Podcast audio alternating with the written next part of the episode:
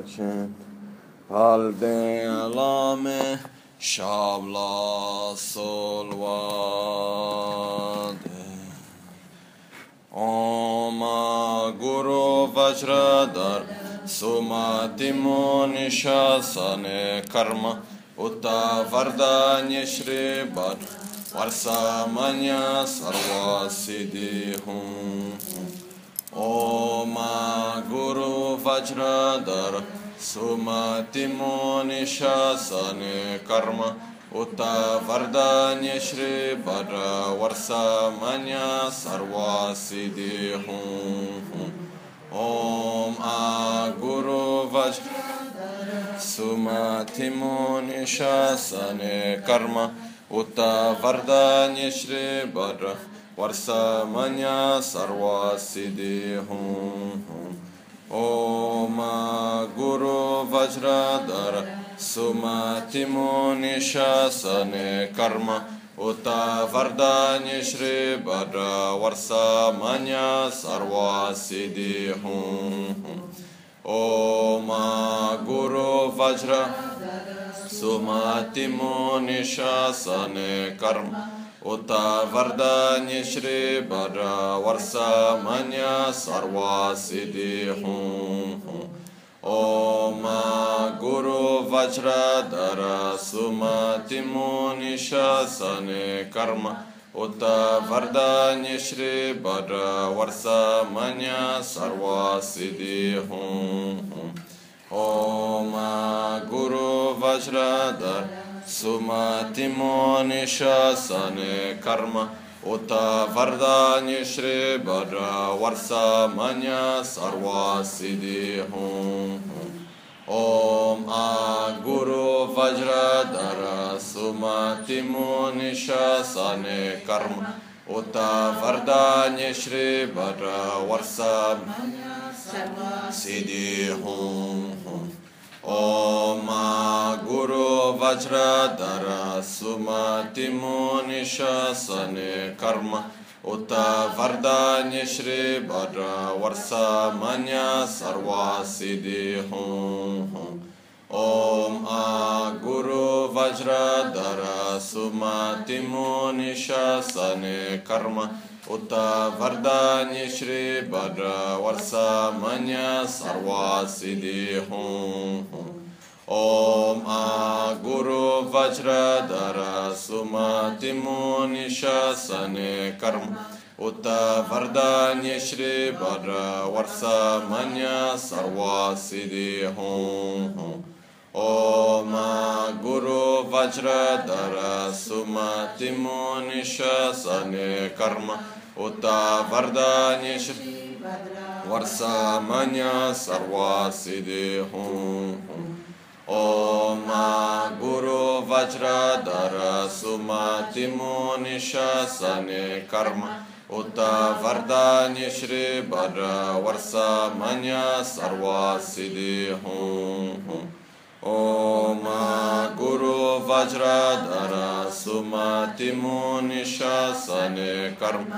उत वरदान्य श्री वर वर्ष मन सर्वा सिद्धि हूँ ओम गुरु वज्रधर सुमतिमुनि शासने कर्म उत वरदान्य श्री वर वर्ष मन सर्वा सिद्धि हूँ ओम गुरु वज्रधर सुमति मुनिष कर्म उत वरदान्य श्री वर वर्ष मन सर्वा सिद्धि हूँ ओम गुरु वज्रधर सुमति मुनिष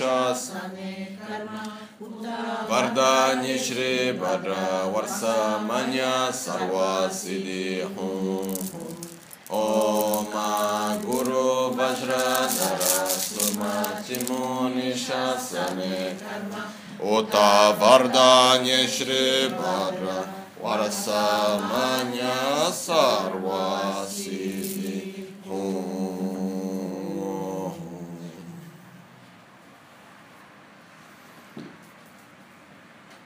āgī chītsūn lāma tūcē chē nyamdā dālā tūcē sikṣu sū kēpē shēsān dālā tendu sūl uyōn sūngē nāwā cēdu sū cēchē nīngnē sōwā dēbē cē dēchēn korlō sū likṣū nē yīlā sāmbē dēdēn mā lē pā gēmē lhūngē drupra jīngē lō Sonyi sodan dikdun shakpe tse dungi namke yinsu lekshun. Labchen sonyi yonsu tsoba dan cheran yedun chamra jingi.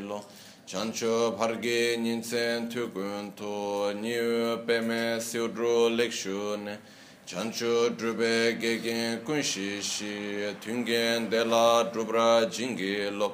Dāgī lōna che lā chōpa dāng, che mī samchur ngīmbā shīwā dāng, che dāng tīmbē dēdē mā lūpa, bē mē lhīngī drūbrā jīngī lō, dorna tīngnē tserā tam che dāng, pārdu nekāb tam che tu, re se kyam ne ke lē mē, tu che chīngī dāla sik sō sol, Gongkyab drewe nyamda dacha la chetsun la me tuje rabgum.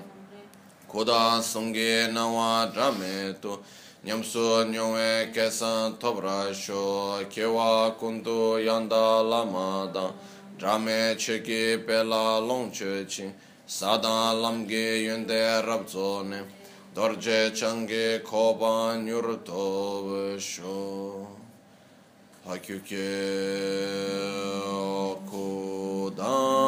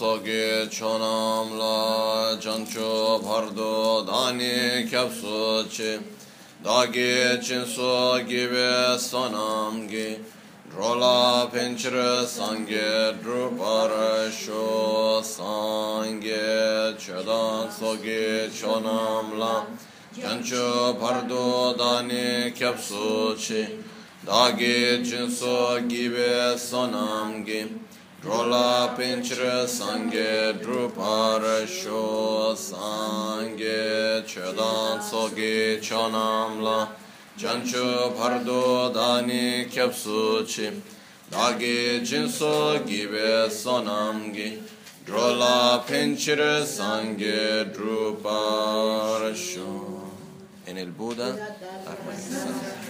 tomo refugio hasta la iluminación. Con la práctica de la generalidad y de las otras perfecciones puedo yo obtener el estado de Buda para el beneficio de todos los seres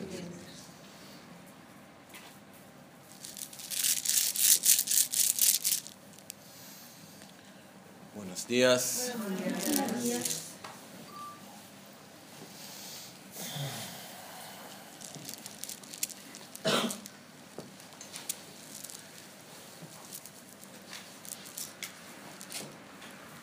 Hoy nosotros vamos a ver juntos un poco de la autocuración.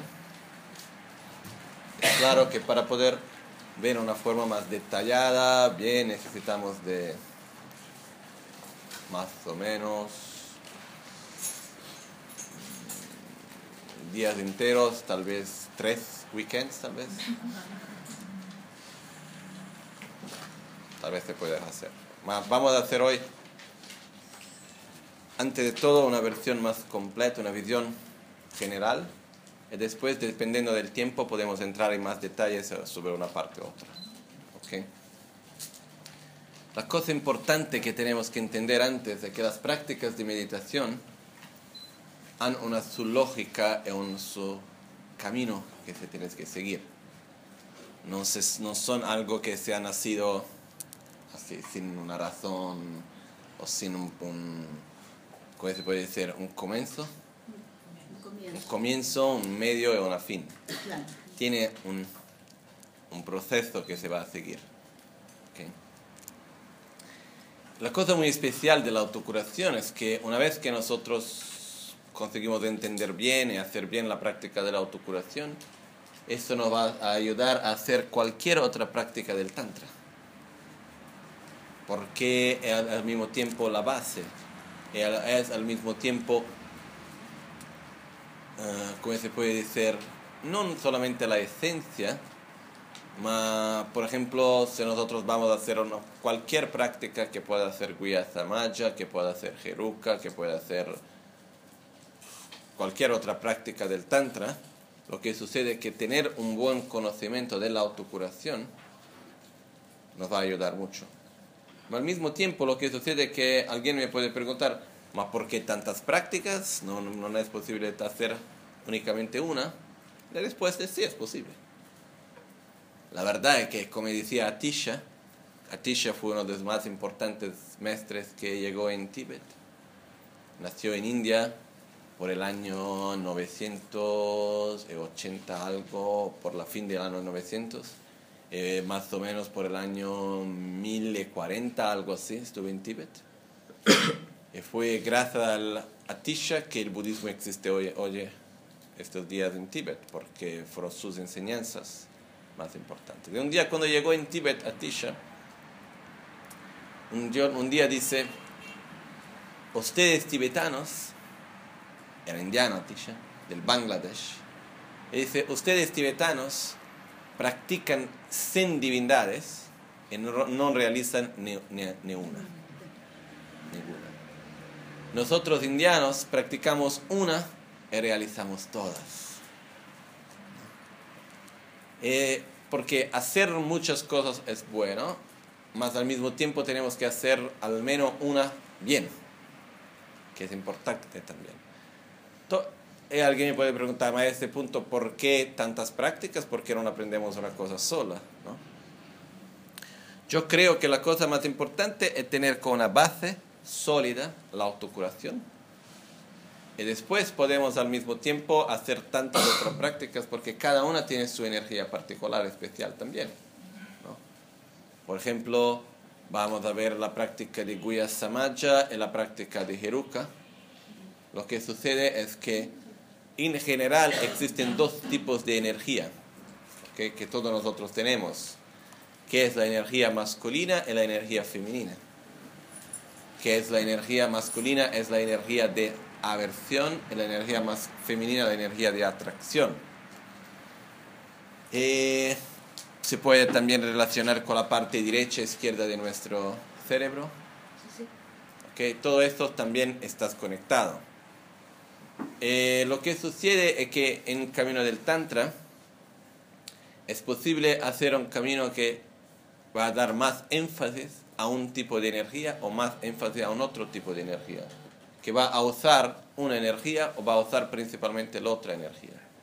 Y lo que sucede es que la práctica de Guya Samaja es una práctica del Tantra Padre,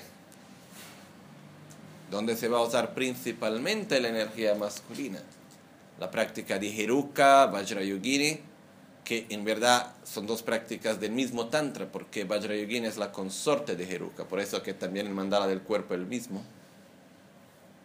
Mas son dos prácticas muy, muy parecidas. Y lo que sucede es que la práctica de Heruka y Vajrayogini son prácticas del Tantra madre. Y por eso van a se conectar principalmente con la energía, podemos decir, femenina ma que no es la energía del hombre o de la mujer, no es eso, ma es principalmente si se va a desarrollar aspectos de nuestro cuerpo o aspectos de nuestra mente. Algo muy complicado para decir la verdad, necesita mucho tiempo para poder entrar bien en los detalles.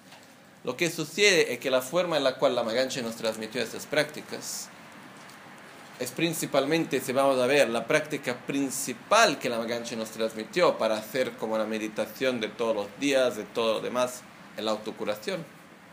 Y después también la práctica del ambiente, las cinco grandes madres, que se puede también hacer juntas. Y las otras prácticas también son importantes. Antes de más nada, es, como vamos a plantear sementillas, semillas, semillas en nuestro continuo mental. Porque lo que sucede al mismo tiempo es, ¿cómo puedo decir? Si yo tengo un chico, un niño, ¿a quién tengo que enseñar las cosas? Eh, este niño en este momento la única cosa que puede es leer libros muy sencillos, eh, hacer cosas más sencillas, no, no tiene la capacidad de entender ciertas cosas. Mas yo también no sé que no, no puedo esperar que ella va a llegar al punto de poder entender las otras cosas para que yo pueda enseñar. Tengo que enseñar ahora porque yo voy a morir también, ¿no? Por esto yo voy a enseñar cosas que no va a ser capaz de verdaderamente entender lo que está haciendo. Va a aprender estas cosas para que después, cuando va a llegar al punto de poder entender, la tenga. Porque si yo voy a no puedo enseñar porque si no, tanto no voy a entender todo, se pasan los años y un día mm, se va a perder completamente también. Esto es una de las razones por la cual también la Maganchen nos enseña todas las otras prácticas. Una de las razones porque son muy preciosas y al mismo tiempo se no se pierden, porque si vamos a esperar a alguien que tenga todo el conocimiento para poder practicar, son tan pocos acá en Occidente. Y no solo en Occidente, la práctica de Guya Samaja. Yo, por ejemplo, estudié en Tíbet el comentario largo de Guyasamaya, que son más de 500 páginas, con todo el comentario de la práctica de Gulastaya de generación y de completud de Guyasamaya. Eh, la sadhana larga de Guyasamaya es algo que para hacer únicamente de recitación es muy especial, es muy, pues puede ser hermosa, muy, muy, muy especial. Mas lo que sucede es que para las veces que lo ya, yo la hice, cuando se está comenzando es muy especial porque las visualizaciones son muy hermosas, es muy especial esta práctica. Pero después que algún tiempo hace la práctica por una hora, dos horas y ve que no llegó ni a la mitad. Necesita más tomar la sadhana completa de Guya Samaya, normalmente necesita recitando un poco más veloz, algo como tal vez 10 horas. ¿quién puede hacerla hoy? Estas son prácticas que fueron desarrolladas así para gente que su trabajo de vida era practicar Guya Samaya. Es verdad. Era gente que pasaba toda la vida. ¿Por qué? Para, por esto que se dice que es un método para alcanzar la iluminación en una vida. Haciendo únicamente esto. Es verdad. Y funciona. hoy, hoy por día, ¿quién de nosotros consigue hacer una práctica no digo no todos los días, una vez por la semana que, haciendo 7 horas solamente de recitación. Es muy, muy difícil. Por eso que la Maganchen también, y hoy en Tíbet es difícil, porque lo que sucede es que existen monjes que dedican su vida, por ejemplo, a aprender a hacer las prácticas largas de Guyasamacha, Jeruka, uh, Yamantaka, Kalachakra, es distinto. O Kalachakra también lo que sucede es que pasan toda la vida a memorizar todo y pueden hacer todas esas prácticas de memoria sin tener que leer nada, ¿no? Que son horas y horas y horas y horas y horas y horas de recitación. Hacen la autorización, hacen los retiros. el problema es que para llegar a saber todo esto pasan muchos y muchos años memorizando y estudiando para conocer bien las prácticas de meditación. El problema es que sin el conocimiento bien profundo de la filosofía, no se puede entender y comprender bien a nivel profundo las prácticas de meditación del Tantra también. En lo que sucede, ¿qué es? Que quien va a pasar la vida a aprender a hacer las prácticas de meditación, por ejemplo en el monasterio de Tashilumpo, no, no se va a dedicar a estudiar la filosofía. Y aquellos que pasan 20 años a estudiar la filosofía no consiguen a memorizar todas las prácticas del Tantra también por eso son muchos pocos los que consiguen tener todas las dos cosas. Verdaderamente son muy pocos. Por eso que lo que sucede para nosotros es que tenemos que hacer las cosas sencillas, más que sabemos usar, que conseguimos usar. La, forma como la Magancha nos transmitió las prácticas de Guyasamaya, todo eso es la esencia de la esencia de la esencia. Es la forma más sencilla posible, imaginable que se puede hacer. Más que al mismo tiempo es más que, es principalmente una forma de pedir las bendiciones. No es algo, si quieren entender bien la práctica de todo, van a hacer la autocuración. Porque la autocuración, ahora vamos a em-, empezar a explicar todo y se puede entender, es muy, en verdad es la práctica perfecta para nosotros. Yo me recuerdo algo como dos, tres años atrás, que estuve en Tíbet. Eh, la Maganchen pidió para mí para explicar a mi maestro en Tíbet, el abad de Tachilumpo, que hoy en Tíbet el más respetado de todos los maestros que existen en Tíbet. Por ejemplo, ha nacido una universidad, Alasa, donde van a estudiar monjes de todas las tradiciones budistas eh, necesitaban de los enseñantes, los maestros, ¿no? Eh, lo que sucedió es que los de toda tenían la tradición en Mapa, Kargyupa, Sakyapa, Gelupa, tenían de todas las tradiciones del budismo. Y para enseñar el Tantra, el único maestro que todos aceptaran fue mi maestro, el abad de Tashilumpo. Y al mismo tiempo es muy, muy respetado en todo el Tíbet. Y conoce muy bien el Tantra, el Sutra, conoce todo es muy tradicional también. Es muy, muy tradicional. Eh, después de siete años que yo voy todos los años a seguir las enseñanzas, cuando fui a hablar pienso que eran cinco años, algo así. Y tengo, una relación muy buena con ella. Eh, la me pidió, ah, va a mostrar la práctica de la autocuración a tu maestra. Sí, está bien. Llegué un día y dice, Gana, mira que yo quería te mostrar esta práctica de meditación, la Maganche me pidió, él tiene un respeto muy grande a la Maganche. Dice, está bien, si la Maganche me pidió, lo que pide es todo. ¿no? Mira, venga una media hora antes del almuerzo, eh, me va a mostrar en media hora, ¿no? Se puede. Yo dice, sí, se puede hacer sin problema porque es muy fácil explicar las cosas para quien entiende. No necesita de muchas palabras, ¿no? Con, con poco se puede decir mucho, ¿no? Por ejemplo, basta decir, mira, acá estamos haciendo las tres transformaciones. Ok, entendió todo, no necesita hacer más explicaciones, ¿no? Muy bien, empecé a explicar la práctica de la autocuración Y le gustó mucho. En vez de estar media hora, estuvimos tres horas juntos. Expliqué toda la práctica en detalles de cómo se hace, quería ver los muras, las visualizaciones, cómo hacemos, y todo. Estaba encantado. Llamó a sus discípulos para ver, venga, tenga que escuchar eso. Y por la fin me dice, si tienes que practicar verdaderamente, eso es lo que tenga que hacer. Nosotros hacemos sadanas muy largas más que al mismo tiempo muchas veces no entendemos qué estamos haciendo. Y no conseguimos seguir con la mente lo que estamos recitando. Y esto hace que muchas veces es de beneficio, sí, sin, duda, sin duda. Más para practicar verdaderamente, esto es lo que tienes que hacer. Y después con un poco de tristeza dice, mas nosotros tibetanos es muy difícil que los tibetanos consigan aceptar hacer esta práctica, porque es algo nuevo. En verdad no es nuevo, la forma es nueva. ¿no? Y dice, sí, porque ella también entiende que ella tiene, tiene una mente muy abierta, entiende también que los tibetanos difícilmente tienen una mente más abierta en este sentido. Yo dice, sí, existe un monasterio en Tíbet, monasterio de Nyemo donde hacen la autocuración todos los días. Son más o menos 30 monjes que todos los días hacen la autocuración. Yo estuve a enseñar a ellas la práctica, eh, han recibido la iniciación de la Maganchen.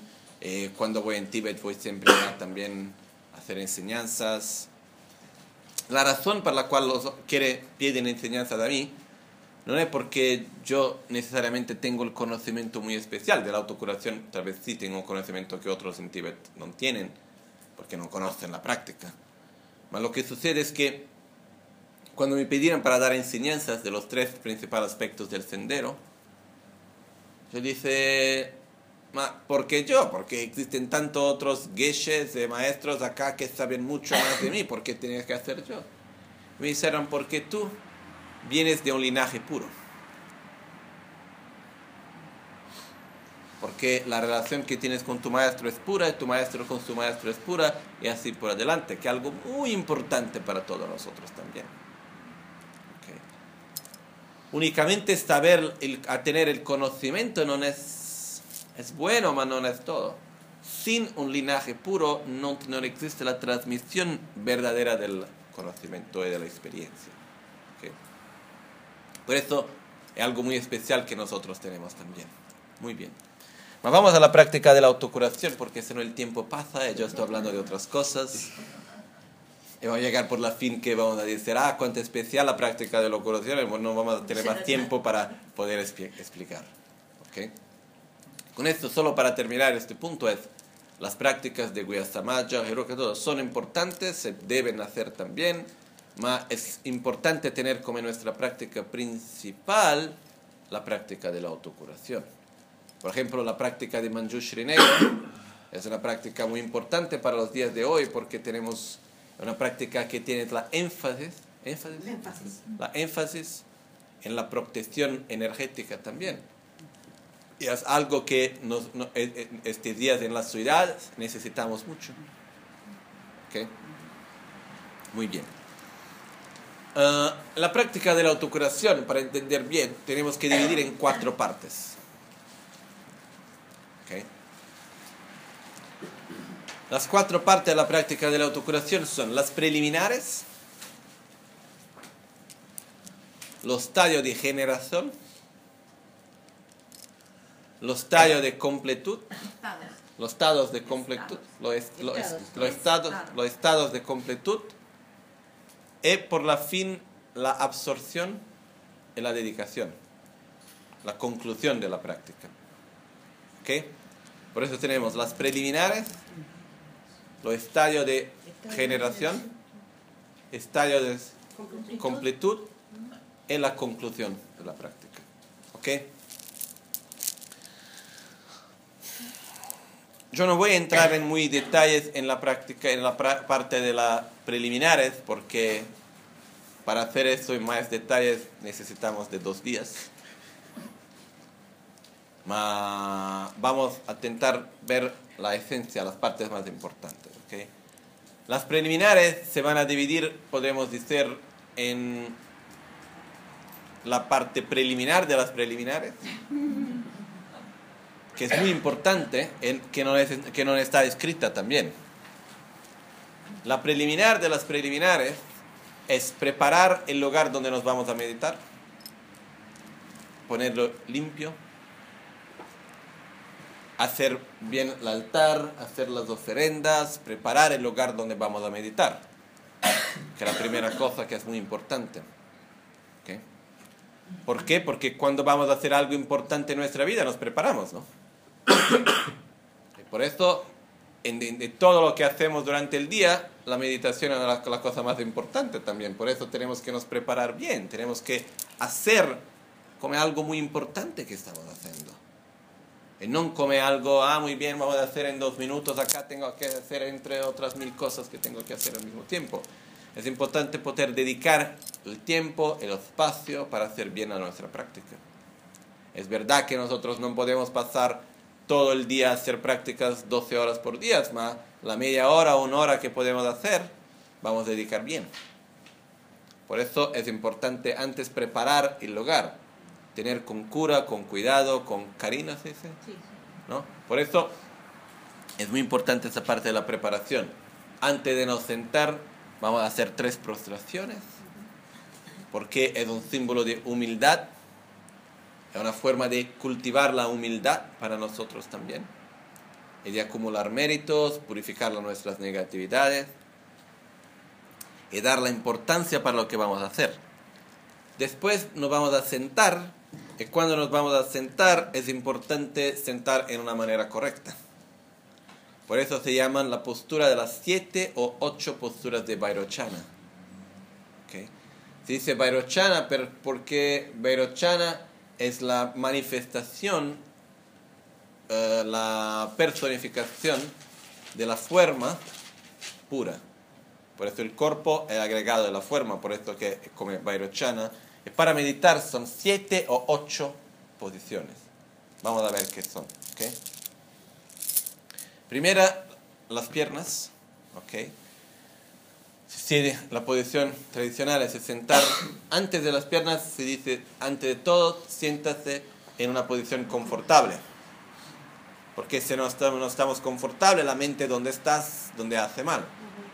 ¿Okay? Por eso tenemos que sentar, sentar en una posición confortable con ah, la parte de atrás un poquitito más alta. ¿Ok? Muy bien. Eh, la posición para no sentar se llama la posición del loto o la posición vajra, completa, que son con los dos pies sobre las coxas, los mulos. El problema de esta posición es que para quien no estás acostumbrado, lo que sucede es que hace mucho mal y por esto se va contra la primera parte que es sentarse en una posición confortable. La razón para sentar así es porque cuando nosotros estamos así, automáticamente la columna está recta, recta, perfecta, sin ningún esfuerzo. ahora que estoy así, para mí es muy natural estar con la forma recta. Es claro que para quien no está acostumbrado es difícil, por eso existe también lo que llamamos de lotos por la mitad. Medio lotos, que es con un pie abajo. ¿Ok? Por ejemplo, así. ¿Ok?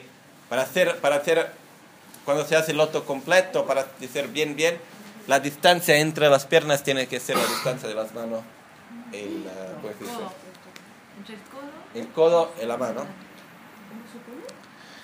Vamos a hacer el lodo por la mitad, es con un pie abajo, el otro arriba, ¿ok? Que para mí es la posición que me gusta más, porque para estar un tiempo más largo es la que a mí me gusta más.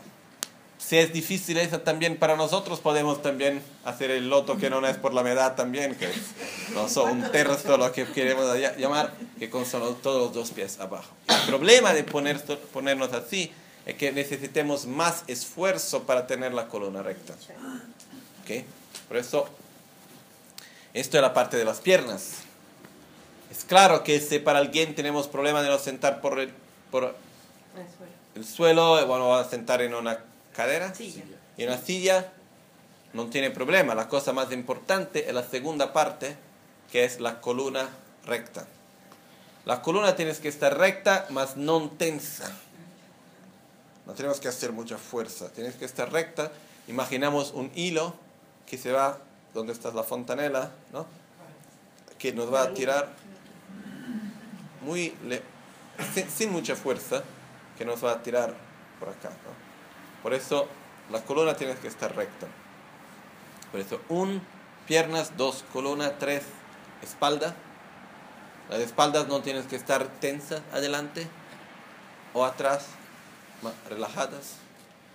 Alguien puede decir, ah, es normal eso. No tanto, porque por ejemplo cuando hacemos la autocuración, se vamos a ver, ¿no? Si yo hago eso, parece que está bien, pero en verdad no. ¿No? Ponemos mucho de adelante, lo que sucede es que se va a crear una tensión. ¿Ok? Por eso las espaldas relajadas. Las manos, la mano derecha sobre la mano izquierda. Eh, al mismo tiempo con los ¿cómo se llama? pulgares que se encuentran a la, a la, alteza del ombligo, altura del ombligo. ¿okay? Los, los brazos no se tienen que estar encolados con el cuerpo más abiertos, ¿okay? creando dos triángulos. Para eh, si nosotros nos sentamos en la postura de las piernas correcta, naturalmente se va a apoyar las manos sobre los pies. Mas cuando no estamos así, la cosa mejor es tal vez poner algo como un, una charpa, un, una manta, algo, para poder apoyar las, las manos. Porque si no, lo que sucede es que para tener las manos en la, a la altura correcta, vamos a tener así va a crear una tensión todo por acá. Esto no es correcto también. Por eso, relajado. Ok, por eso tenemos un piernas, dos columna, tres espaldas, cuatro manos. Cinco cabeza. La cabeza no puede estar ni muy arriba, también no abajo. Legermente adelante, mirando abajo. La boca relajada natural, con los dentes que no se encuentran. La posición natural, natural de la boca, boca relajada. Con la lengua, la punta de la lengua, esto cuando hacemos la meditación en silencio, la punta de la lengua que va a tocar el palato, el paladar, no atrás, adelante. Apenas donde se vamos a seguir con la lengua después del diente, vamos a ver que tiene una parte después del dente que va un poquitino atrás después vuelve adelante. Este punto donde vuelve adelante es donde vamos a poner la lengua. Esto es muy importante porque va a relajar el cuerpo. Y cuando nosotros vamos a meditar por un tiempo más largo, lo que sucede es que cada movimiento del cuerpo se siente mucho. Y si nosotros tenemos la lengua en la posición normal, después de algún tiempo tenemos que deglutir, ¿no? tenemos que tragar la saliva. Y es un movimiento fuerte. Por eso, si nosotros nos ponemos a meditar y no ponemos la lengua así, o tenemos que tragar la saliva, o la saliva va a... Puede ser. empieza a salir por la boca, que no es también muy bueno. Ah, por eso, poner la lengua en esa posición hace que no es necesario tragar la saliva. Y no solamente eso, también va a relajar el cuerpo. Por ejemplo, los chicos, ¿no? cuando, los niños cuando ponen el dedo en la boca, encostan esta parte, esto crea un relajamiento en el cuerpo también. ¿Ok? Por eso, la boca relajada, con la lengua que, que va a tocar el paladar, los ojos no tienen que estar cerrados, mas también no mucho abiertos. Porque si tenemos los ojos mucho abiertos, vamos a ver cosas y la mente va a seguir estas cosas. Si tenemos los ojos muy cerrados, vamos a tener sono, sueño, sueño, eh, también no es bueno para la meditación. En la meditación la mente tiene que estar clara. Por esto vamos a tener los ojos levemente cerrados, entre abiertos mirando abajo. En algunos textos se dice tenemos que mirar la punta del nariz. Ah, no es que tenemos que mirar la punta de nariz, ese también depende de nariz de cada uno. Porque lo que sucede es que quien tiene una nariz mayor, mayor es más fácil, quien tiene una nariz pequeño es un problema, ¿no? Eh, algunas personas me dijeron, mira que me viene mucho dolor de cabeza cuando intento meditar porque intento mirar a la punta del nariz. Por ejemplo, para los tibetanos es muy difícil porque tienen nariz pequeño también, ¿no? Y lo que sucede es que lo importante no es que tenemos que mirar la punta del nariz, sino direccionar en dirección abajo. ¿Okay? Se dice que la dirección donde tenemos que mirar es si imaginamos que de donde nosotros nos encontramos, vamos a deitar completamente, extender nuestro cuerpo, donde llegamos es donde vamos a poner nuestra visión. Como si estuviéramos acostados. Eh, con una prostración completa. Sí. nos, nos vamos a, a, deitar, se dice. Acostar con los brazos largos adelante. Esta, las puntas de los dedos es la, la, la, distancia. donde vamos a poner nuestro, uh, ¿cómo se dice? vista, nuestra mirada. Por eso, un piernas, dos columnas, tres espalda, cuatro manos, cinco boca, seis ojos, no, la cabeza, tenemos un piernas, dos columnas, tres espaldas, cuatro manos, cinco cabezas, seis boca, siete ojos. La octava posición es la respiración que en algún texto se llama que hace parte de la posición de la meditación y otros textos se pone como algo separado. La realidad es que todos los dos pueden que necesaria la respiración correcta. Que hace parte, que haga parte de la posición o no, no hace mucha diferencia. La respiración, por eso en la parte preliminar, antes de empezar a tomar refugio y hacer todo, nos sentar en la posición correcta, empezar a tener la conciencia de nuestra respiración. Ayer lo hacemos por algunos minutos, ¿no? Por eso vamos a inspirar y observar el aire que entra. Expirar y observar el aire que sale. Y haciendo así, empezamos sin forzar la respiración, simplemente observando dónde se encuentra la respiración en nosotros. Y dependiendo de nuestro estado emocional o mental, vamos a ver que la respiración se puede encontrar en el pecho o más abajo, depende. En la meditación tenemos que llevar, después de algún tiempo, como empezamos a llevar la respiración abajo, una, eh, respiración abdominal, más o menos 3-4 dedos abajo del ombligo.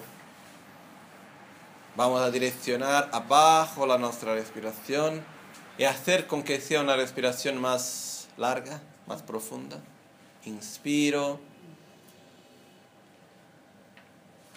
Tengo la respiración por un poco. Expiro. Siempre por el nariz. Haciendo que la, respira la expiración sea más larga que la inspiración. Esto lo hacemos para llevar nuestra mente a un estado de equilibrio, para estar presente en el momento presente. Porque si empezamos ya, Namo Gorobye, Namo Budaya, Namo Dharmaya, Namo Sangaya, Namo Gorobye, Namo Budaya, Namo Dharmaya, Namo Sangaya, Namo Gorobye, Namo Budaya, Namo Dharmaya, Namo Sangha, Sangha Chana Sangha Chana Bla, Chana Bla, Sangha Kya Suje, Sangha Chana Sangha Besana Kya, Rola Bende Sangha Truparsha. Sin parar antes, lo que va a suceder es que nuestro cuerpo está acá recitándolo. Yo sampo, pa, gyu, tra, shepa, la nuestra mente está en otro lugar. Por esto es importante, antes de todo, ponerla nuestra mente en un estado de equilibrio. al menos intentar ponerla nuestra mente en un estado de equilibrio. Un primero, esto también es claro que va, cuanto más lo hago, más va a funcionar. Es un training que tenemos, es un entrenamiento que tenemos que hacer. Por eso, una otra cosa que podemos hacer también algunas veces, independientemente de las otras prácticas de autocuración, es decir, no sentar y únicamente estar allá por 10, 15 minutos del tiempo sin tener que mirar en lo, ah, o lo, o lo, um, reloj, Reloj. en lo, lo- Reloj. reloj, más simplemente nos sentamos sin nos preocupar del tiempo. Cualquier pensamiento que viene en nuestra mente que no es la respiración, no nos apegamos a esto. Es como algo, es como un viento que viene y que se va, que pasa. No vamos a justificar nada, no vamos a juzgar nada, no vamos a dar nombre, a nos apegar a lo que llega a nuestra mente. Vamos a pasar y vivir bien el momento presente. Y vamos a direccionar la, nuestra mente en el aire que entra. Vamos a sentir el cuerpo, por ejemplo, el peso del cuerpo. En ese momento, si nos concentramos, conseguimos sentir, por ejemplo, el peso de nuestro cuerpo en la tierra, en la silla, el tacto de la ropa en nuestra pele. Conseguimos sentir la temperatura del aire en nuestra pele también. Conseguimos sentir el tacto de la respiración del aire cuando inspiramos. El movimiento del cuerpo al interno cuando es- respiramos también.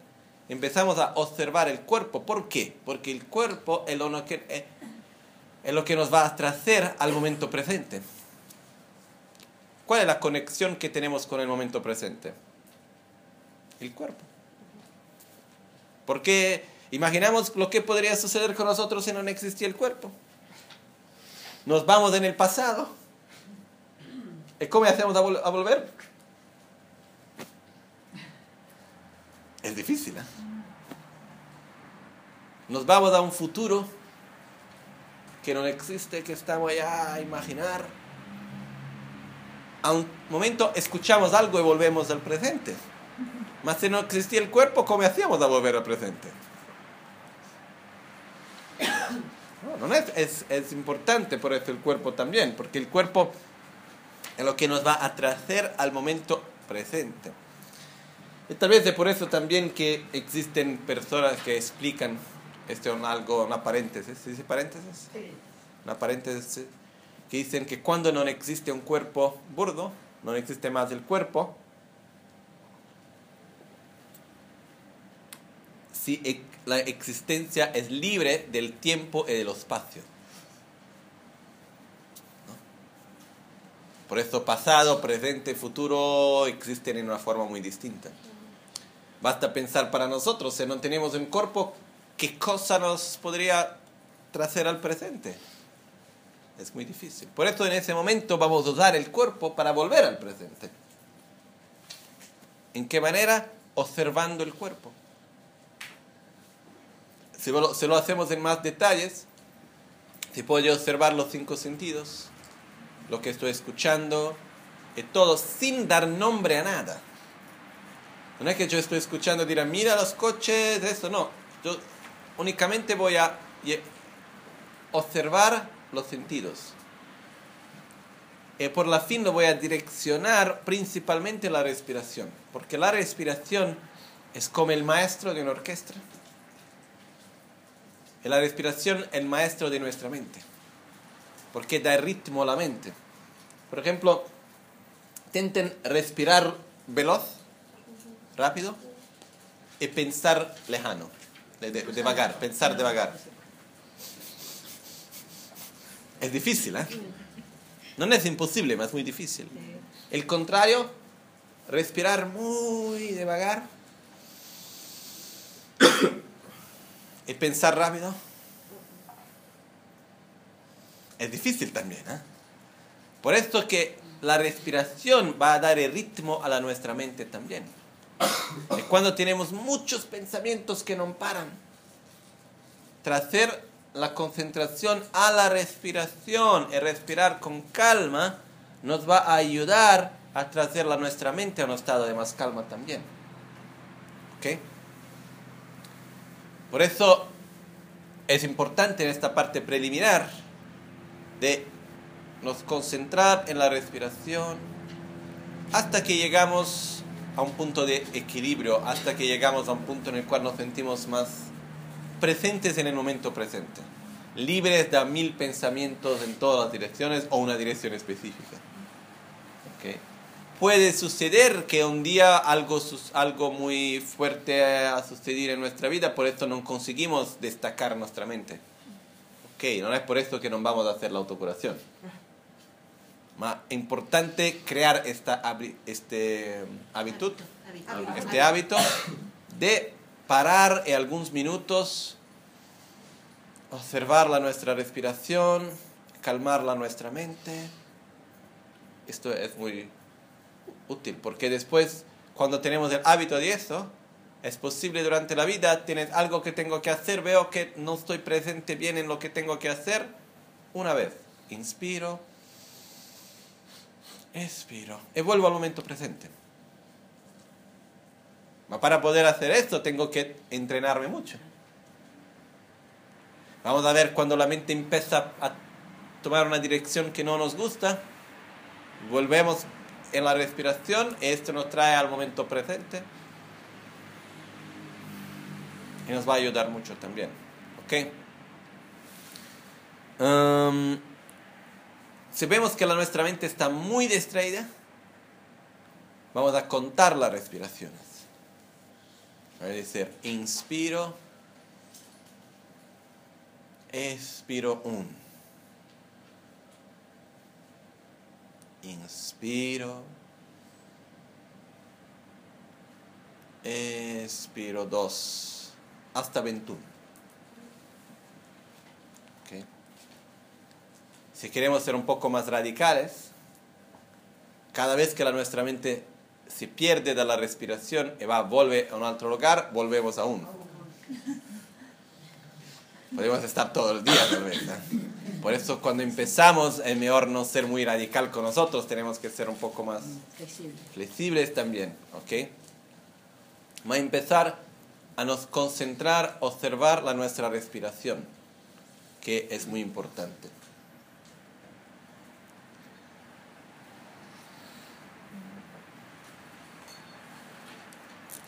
Muy bien. Después de esto, una vez que conseguimos llevar a nuestra mente a un estado de equilibrio, vamos a empezar las partes de la práctica preliminar, la parte efectiva de la práctica, de la práctica preliminar. Hasta, hasta este punto es lo que se llama la preparación a la práctica preliminar. Que también es muy importante. Después de esto se empieza lo que se llama la parte de la efectiva es que se empieza con la parte de desarrollar amor a nosotros mismos. A, a nosotros mismos. Después vamos a desarrollar amor a los, a los demás, a los otros.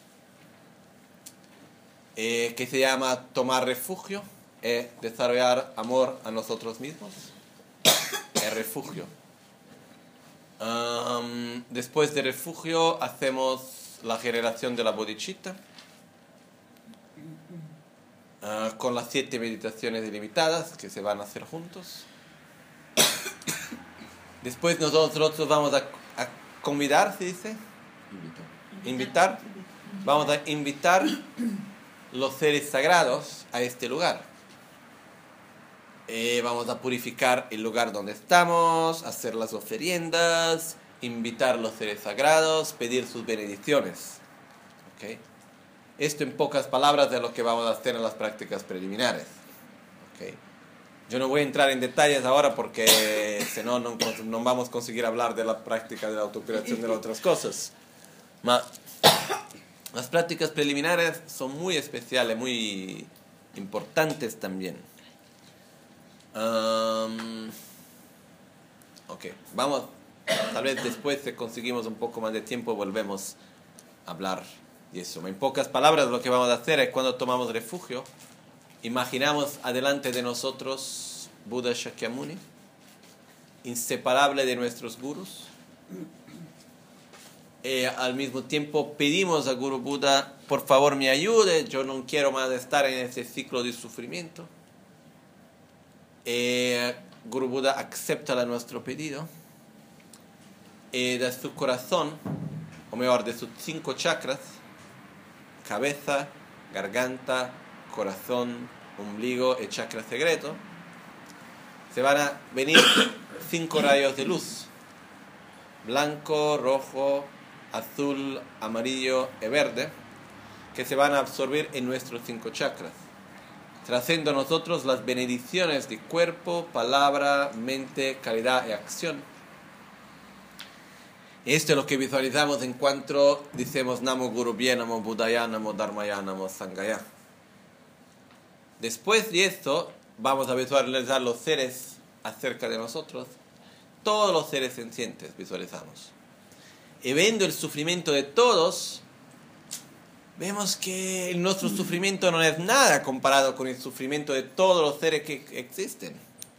Y vamos a desarrollar un sentimiento muy profundo de querer ayudar todos los seres. Y al mismo tiempo que desarrollamos un sentimiento profundo de amor y compasión para los otros, sin distinción, vamos a sentir un, algo como una, un sentimiento de incapacidad. ¿Cómo puedo yo ayudar a todos?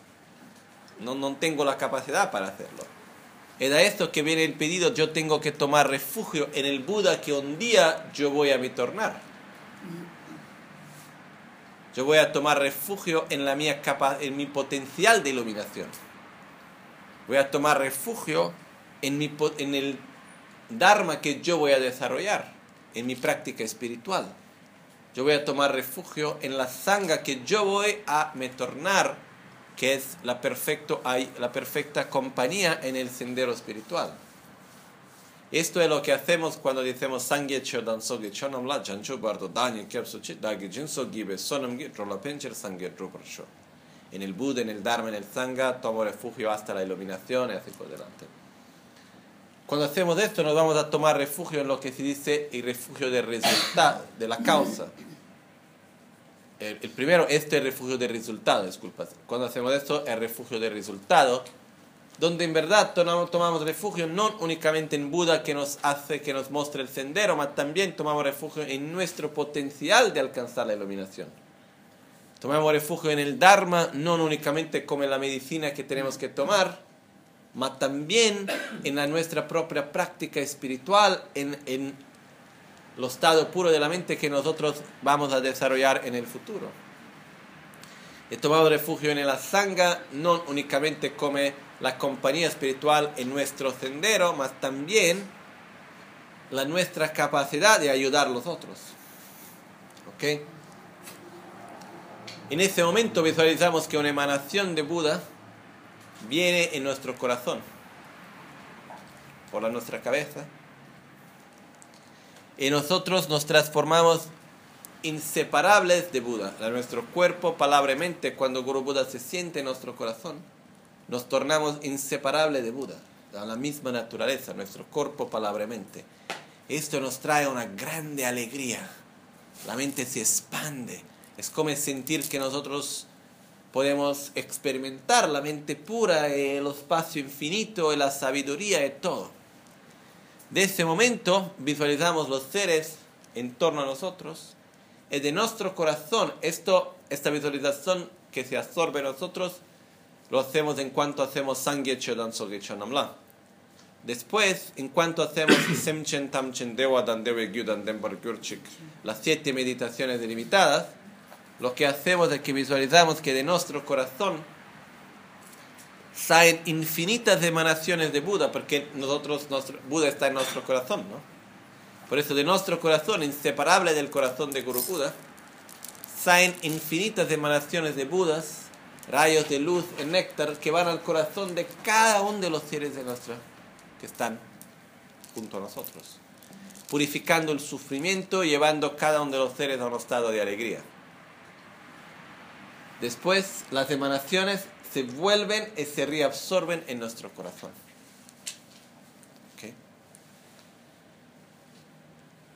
Después de esto, Guru Buda delante de nosotros se va a disolver en luz, va a transformar en luz. Esta luz bien entra por la nuestra testa. Sí, cabeza. Por la. Acá, pues, frente, por la nuestra frente, entre en nuestro canal central y se expande por nuestro cuerpo y de nuestro cuerpo por todo el universo. Ok. Am, después de esto, lo que sucede es que únicamente existe luz y nada más.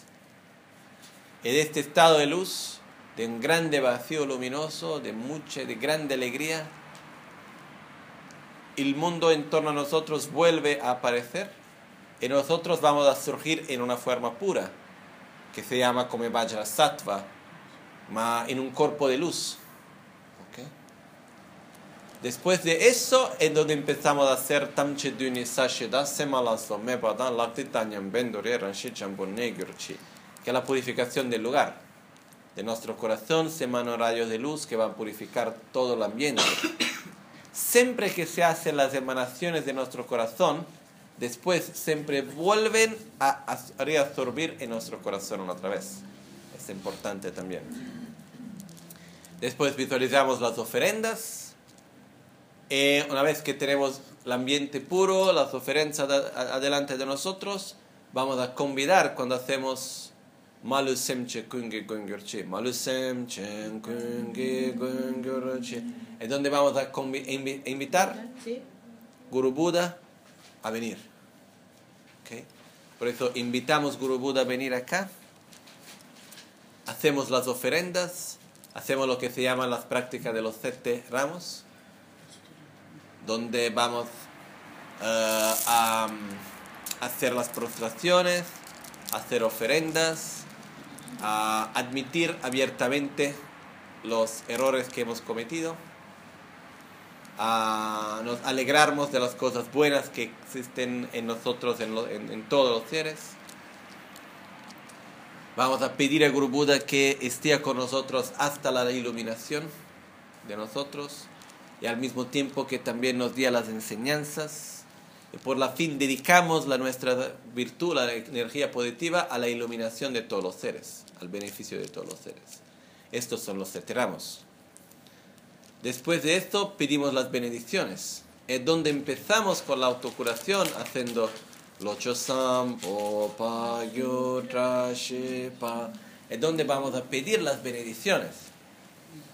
En la práctica de la autocuración pedimos las benedicciones en la donde hacemos Locho Sampo.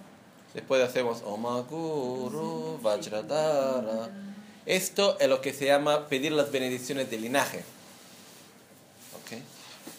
Por eso visualizamos adelante de nosotros que está Guru Buda, a quien hemos nacido los, los siete ramos. Em, vamos a pedir a Guru Buda que pueda, eh, en realidad vamos a pedir a nuestro Guru, el Guru de nuestro Guru, y visualizamos que, por ejemplo, tenemos Guru Buda que es inseparable de la Magancha, en la apariencia de la Magancha, que es nuestro Guru raíz. La Maganchen por su vez recibe las bendiciones de Tricha Rinpoche, que por su vez recibe las bendiciones de Paponka Rinpoche, que por su vez recibe las bendiciones de su maestro, de su maestro, de su maestro, hasta llegar a la Matson Kappa, después de la Matson Kappa hasta llegar a Buda Shakyamuni, a y Buda Shakyamuni. Por esto vamos a visualizar que son como, imaginamos esta, ¿cómo se puede decir? Ah, esta línea. Buena seguidilla. Eh, y linaje, es como esta familia, podemos llamar en distintas maneras, ma- es donde vamos a imaginar que de maestro a discípulo hasta llegar a Buda, que uno se absorbe en el otro, hasta absorbirse en, en la magancha. Eh, este es muy importante porque en el budismo es esencial que un linaje sea ininterrupto. ¿sí? ¿Por qué no está, Ininterrumpido. ¿Ah? ¿por qué no está en el linaje de Padmasambhava entre medio? ¿Por qué? Porque el budismo eh, que llegó a nosotros no pasó por Padmasambhava. Porque el budismo llegó en Tíbet la primera vez a través de Padmasambhava.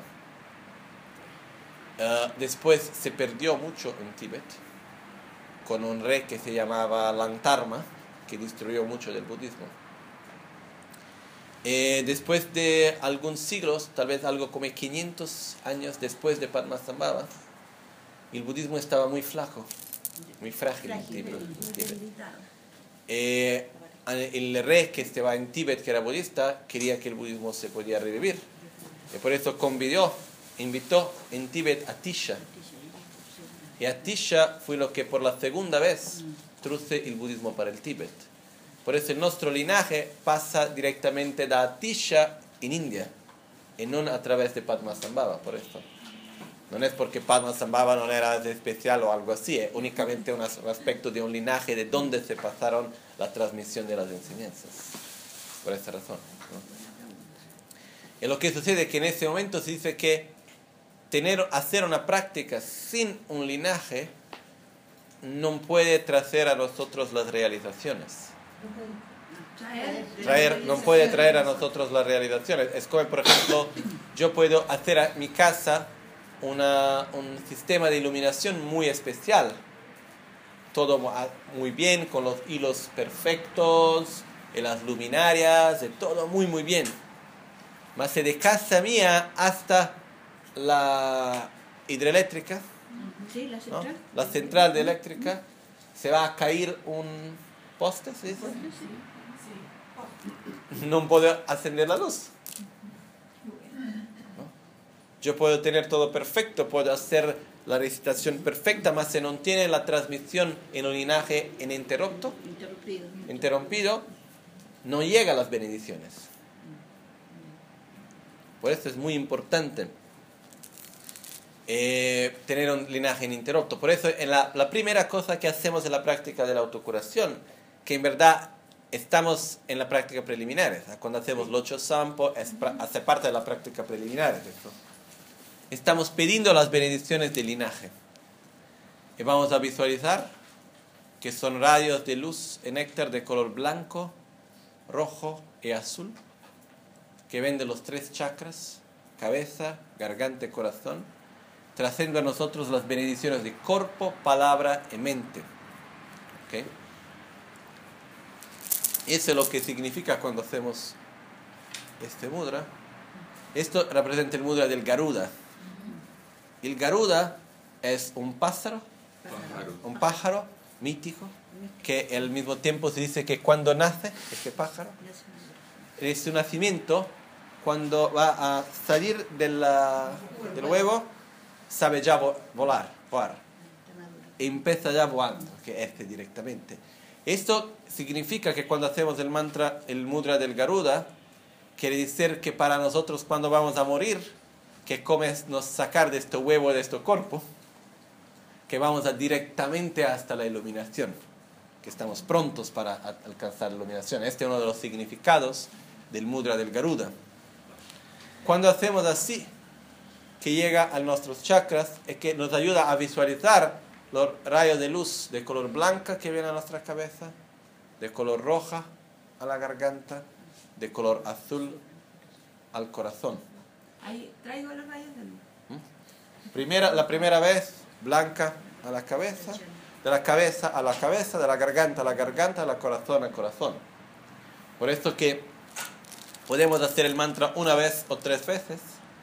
Si hacemos una vez, visualizamos todos los tres. Y hacemos los tres puntos. Pero la visualización es siempre la misma. Si voy a hacer el mantra tres veces, voy a visualizar y concentrar en pedir las bendiciones de cuerpo, palabra y mente. ¿Ok? Los rayos de luz en néctar, es importante imaginar que no son simplemente luz, más que son de la naturaleza de sabiduría, de amor, de compasión, que traen consigo toda la energía de Guru de todos los seres sagrados, de todo linaje. ¿Ok? Nesse, nesse, nesse momento todo você imagina a visualização é que o grupo está na sua frente. En ese momento, todo el- hacemos que hemos invitado antes Guru Buda, está allí adelante de nosotros. Y por toda la práctica de la autocuración va a estar adelante de nosotros. ¿Ok? Por eso está allá adelante de nosotros.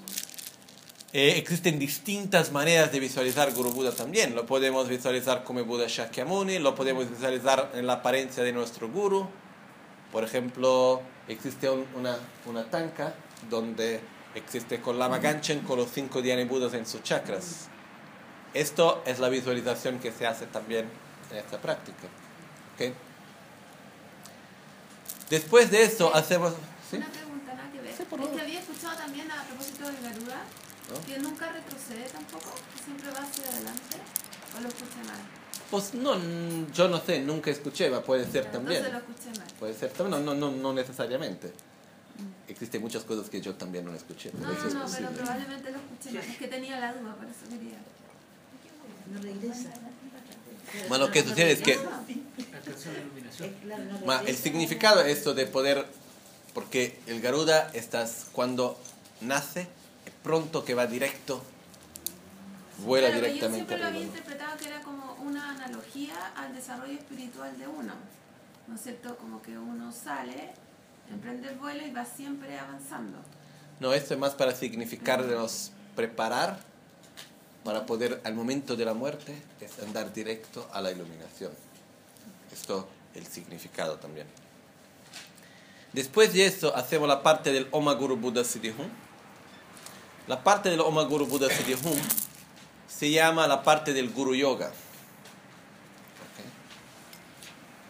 Es, es lo que hemos hacido ayer ¿no? en la meditación. Eh, es una parte muy, muy importante de la práctica, es hacer la práctica del Guru Yoga también. Lo que hacemos en ese momento es que hacemos Om Guru Buddha Siddhi Hum. Om A y Hum por la fin, ¿no?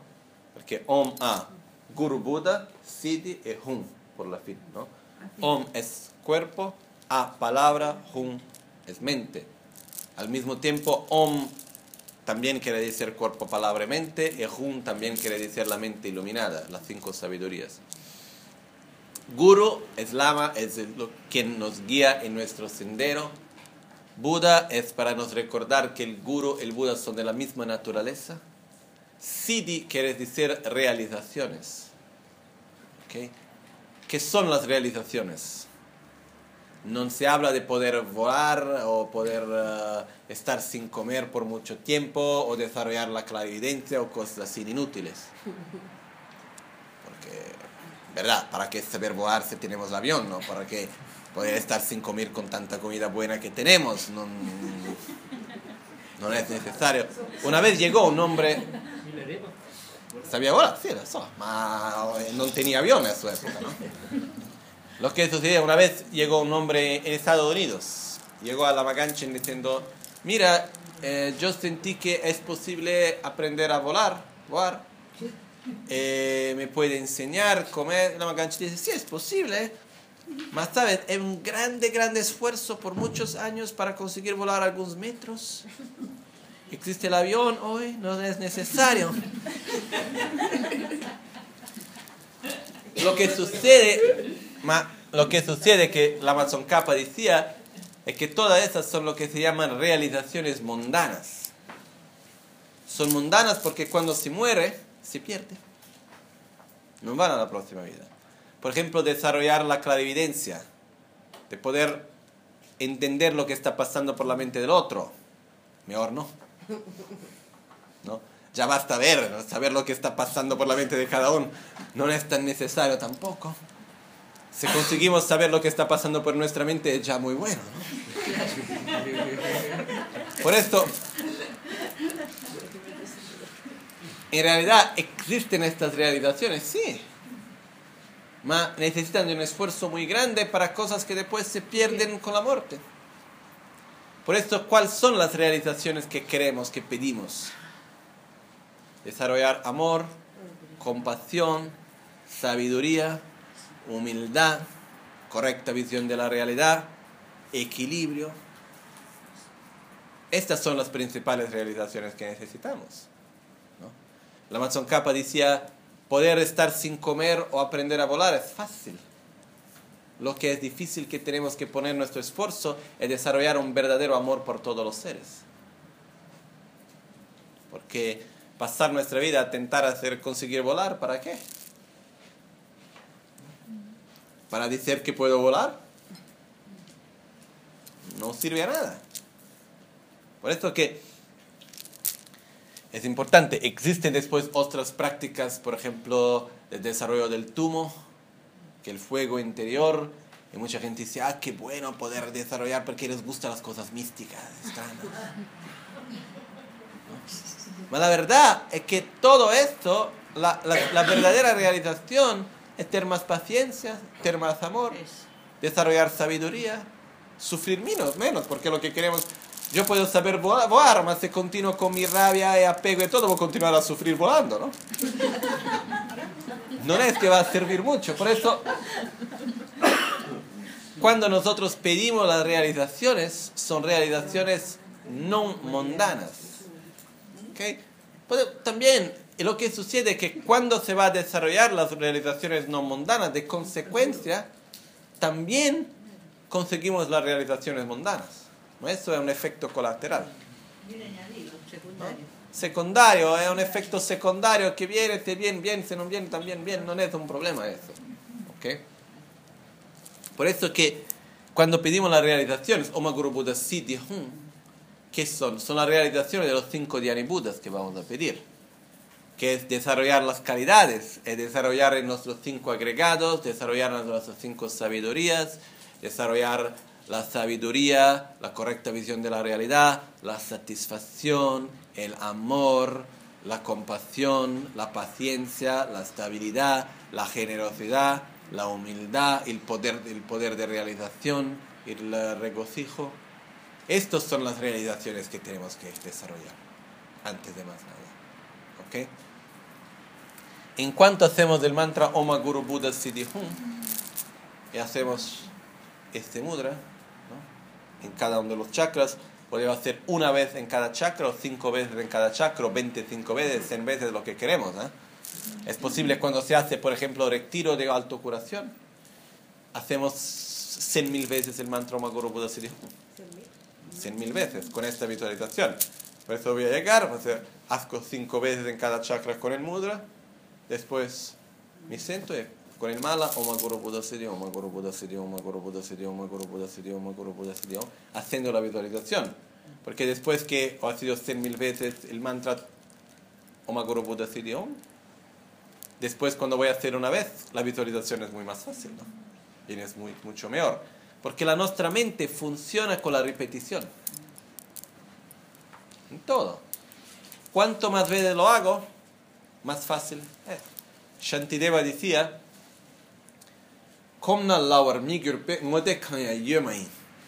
No existe nada que no es fácil una vez que se acostumbra. Todo es fácil una vez que se acostumbra. Por eso tenemos que nos acostumbrar, tenemos que hacer muchas veces. ¿Ok? Por eso hacemos o una vez en cada chakra, o Maguru Hum, o hacemos cinco veces en cada chakra.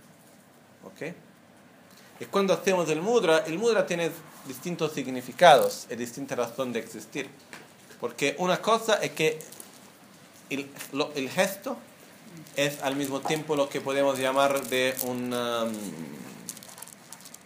¿cómo se dice? Una comunicación física, ¿no? Mm, um, un mensaje corporal.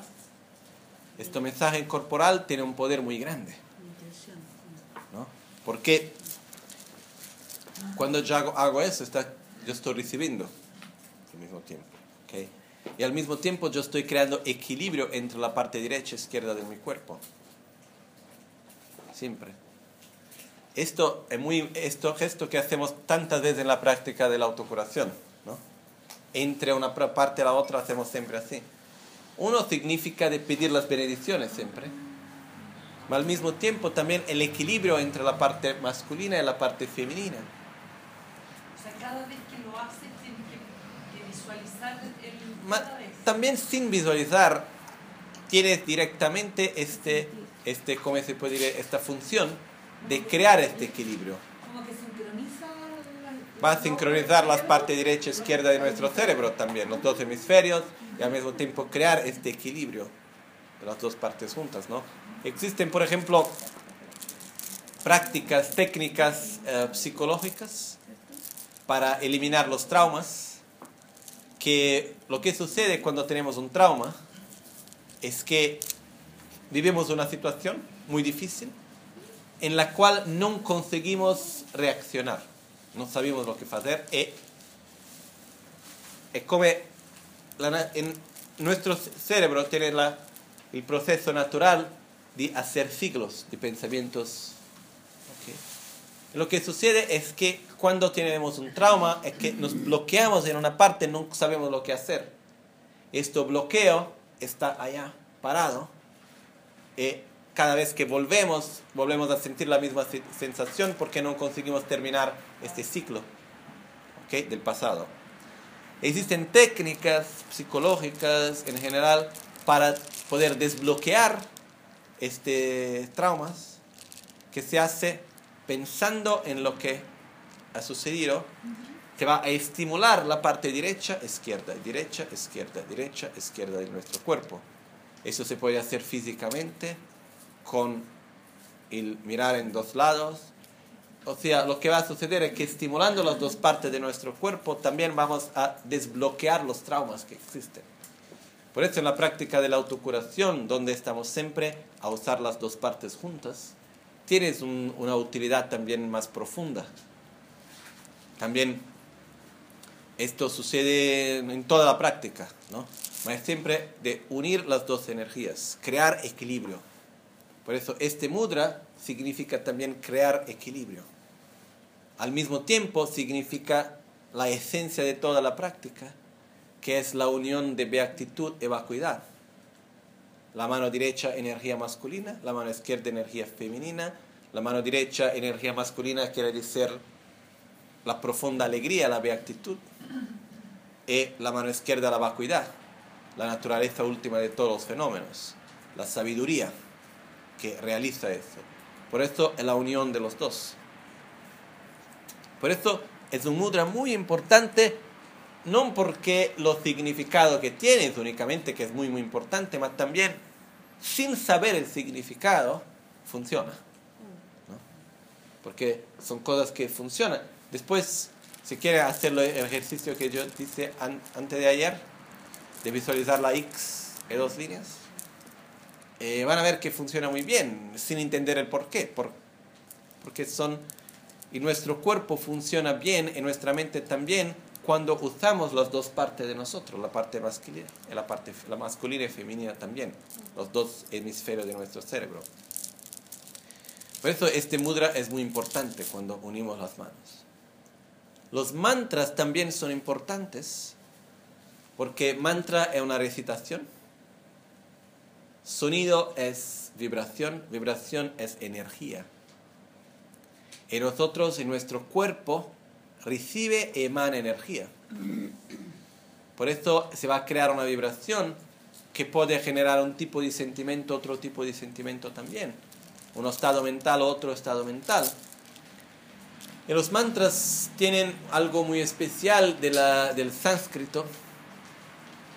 En la autocuración, algunos mantras que hacemos en verdad son en tibetano, como, y otros son en, en, sánscrito. Oma Guru Siddhihum es sánscrito. Después Pamle Pema, uh, Rile Natso Dorje Jangurri, uh, y todo eso es tibetano. Ma el sánscrito, especialmente el tibetano también, sucede que cada sílaba tienes un tipo de vibración distinta, tienes un tipo de energía distinta, que se van a dividir en los cinco elementos. ¿ok? En los cinco elementos, por eso tenemos agua, fuego, tierra, tierra, viento, espacio, tiene una forma de interagir. Interactuar. eh, interactuar los elementos, ¿ok? Los elementos pueden interactuar en una forma de conflicto, de destrucción, pueden interactuar para crear, para incremento, pueden interactuar para crear unión al mismo tiempo, fuerza, ¿ok? Y también puede interactuar una forma también de anular uno al otro. ¿ok? Lo que sucede es que cuando se va a crear una palabra, en sánscrito existe toda una ciencia que yo nunca pude estudiar bien, pero tengo un conocimiento muy, muy burdo de eso. Es que cada sílaba tiene un elemento. Cuando voy a crear una palabra, por ejemplo, que significa generosidad y que tiene que ver con la generosidad, el incremento, las sílabas se van a usar sílabas para crear esta palabra que tiene la energía que la interacción entre las sílabas van a generar una energía de incremento. Una palabra, por ejemplo, que tiene la energía de destrucción, va a crear una interacción entre las, entre las sílabas de una energía de destrucción. ¿El tibetano también lo tiene? El tibetano también lo tiene esto. Eh, porque sigue la, la, misma lógica del, del sánscrito, la escrita de todo. Eh, en tibetano se, se llama Dradrup, esta ciencia en tibetano. Este estudio se llama Dradrup, que Drup volvería realizar cómo se crean los sonidos, cómo se crean las palabras. Por eso la creación de las palabras no son por nada aleatorias. ¿Okay? Tiene un significado muy importante, tiene una energía en el sonido. En nuestra lengua lo que sucede es que hemos perdido mucho de todo eso, ¿no? porque la nuestra lengua, por ejemplo, el español, viene del latín y del griego, y porque a su vez viene del sánscrito, y se perdió mucho del significado de las palabras, la energía que trae. La verdad es que una palabra tiene una energía. ¿Por qué? Porque palabra es sonido. Sonido es vibración, vibración es energía. ¿Okay? Por eso que en los mantras es distinto si yo voy a hacer el mantra Om Guru Buddha Siddhi Hum, o si yo voy a decir bla bla bla bla. Porque puedo decir bla bla bla bla y hacer la misma visualización. Yo voy a recibir un beneficio muy grande por la visualización. Ma no voy a crear el mismo tipo de energía, el mismo tipo de armonía que voy a crear con la recitación de los mantras. ¿Okay? Como la frecuencia del sonido, que es más denso o más... Sí, la frecuencia. Ca cada sílaba tiene un tipo de frecuencia distinto, ¿no? Cada sonido tiene un tipo de frecuencia distinto que se va a, a relacionar con un tipo de energía y de emoción también distinta que queremos desarrollar. Por eso que los mantras tienen su poder, independientemente que nosotros vamos a saber lo que significan o no. ¿Ok? Es por eso que existen mantras distintos para razones distintas. Porque cada uno tiene un tipo de energía distinta por el tipo de vibración que va a crear. ¿Ok? Por esa razón, por ejemplo, que en la tradición hinduista, donde eso también existe muy bien,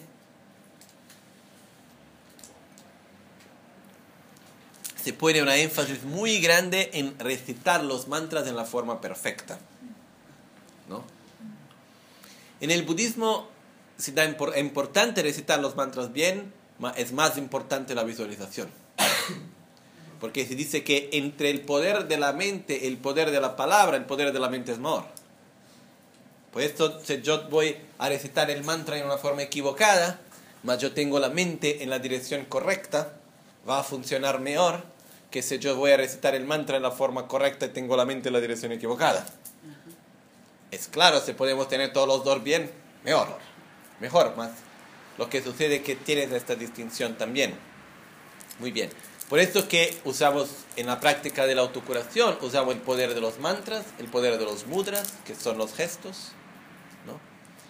el poder de la respiración, de la concentración, el poder de los, de los colores, de la visualización.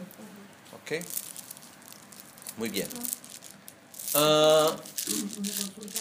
¿El, el, el poder del, del mudra eh, es más fuerte o más potente que el de la palabra? son en, en maneras distintas. Yo pienso que todos dos son importantes. Lo que sucede es que muchas veces el poder de la comunicación uh, corporal es mayor que el poder de la palabra. Por ejemplo, si yo voy a decir, no venga acá, no venga acá. Lo que es más fuerte, el cuerpo, que la palabra. ¿Okay? La energía que nosotros ponemos con el cuerpo es muy fuerte también, es, es más directa. La palabra muchas veces es más conceptual. en cuanto que el cuerpo es más directo, no es conceptual, en cuanto comunicación también. ¿no? Por eso, la autocuración se puede hacer también sin hacer los mudras, eh, se puede hacer también únicamente con los mudras. Es muy bueno también algunas veces hacer la práctica, por ejemplo, en silencio, porque se va a sentir más los mudras. Otras veces se puede hacer sin hacer los mudras y se va a dar más importancia por eso a la palabra. Después se hace claramente todo junto, que es la cosa mejor de todo. Pero también poder hacer separadamente, se puede también hacer la práctica en silencio, sin recitar. Escuchando también se puede. Solo, Solo escuchando escuch- solo escuchando también se puede. Se puede hacer solo con las visualizaciones, se puede hacer con el movimiento sin recitar, se puede hacer recitando sin los movimientos, se puede hacer en todas las maneras, ¿no? Muy importante, ¿sí? Así lo hace el Lama en el, en el video que grabó, que hace menos mudras y se queda así con las manitos. ¿Dónde? En el video del Lama Cancha. ¿Sí? Hace todos los mudras, ¿no? No, eh, se queda también quieto en algunas partes.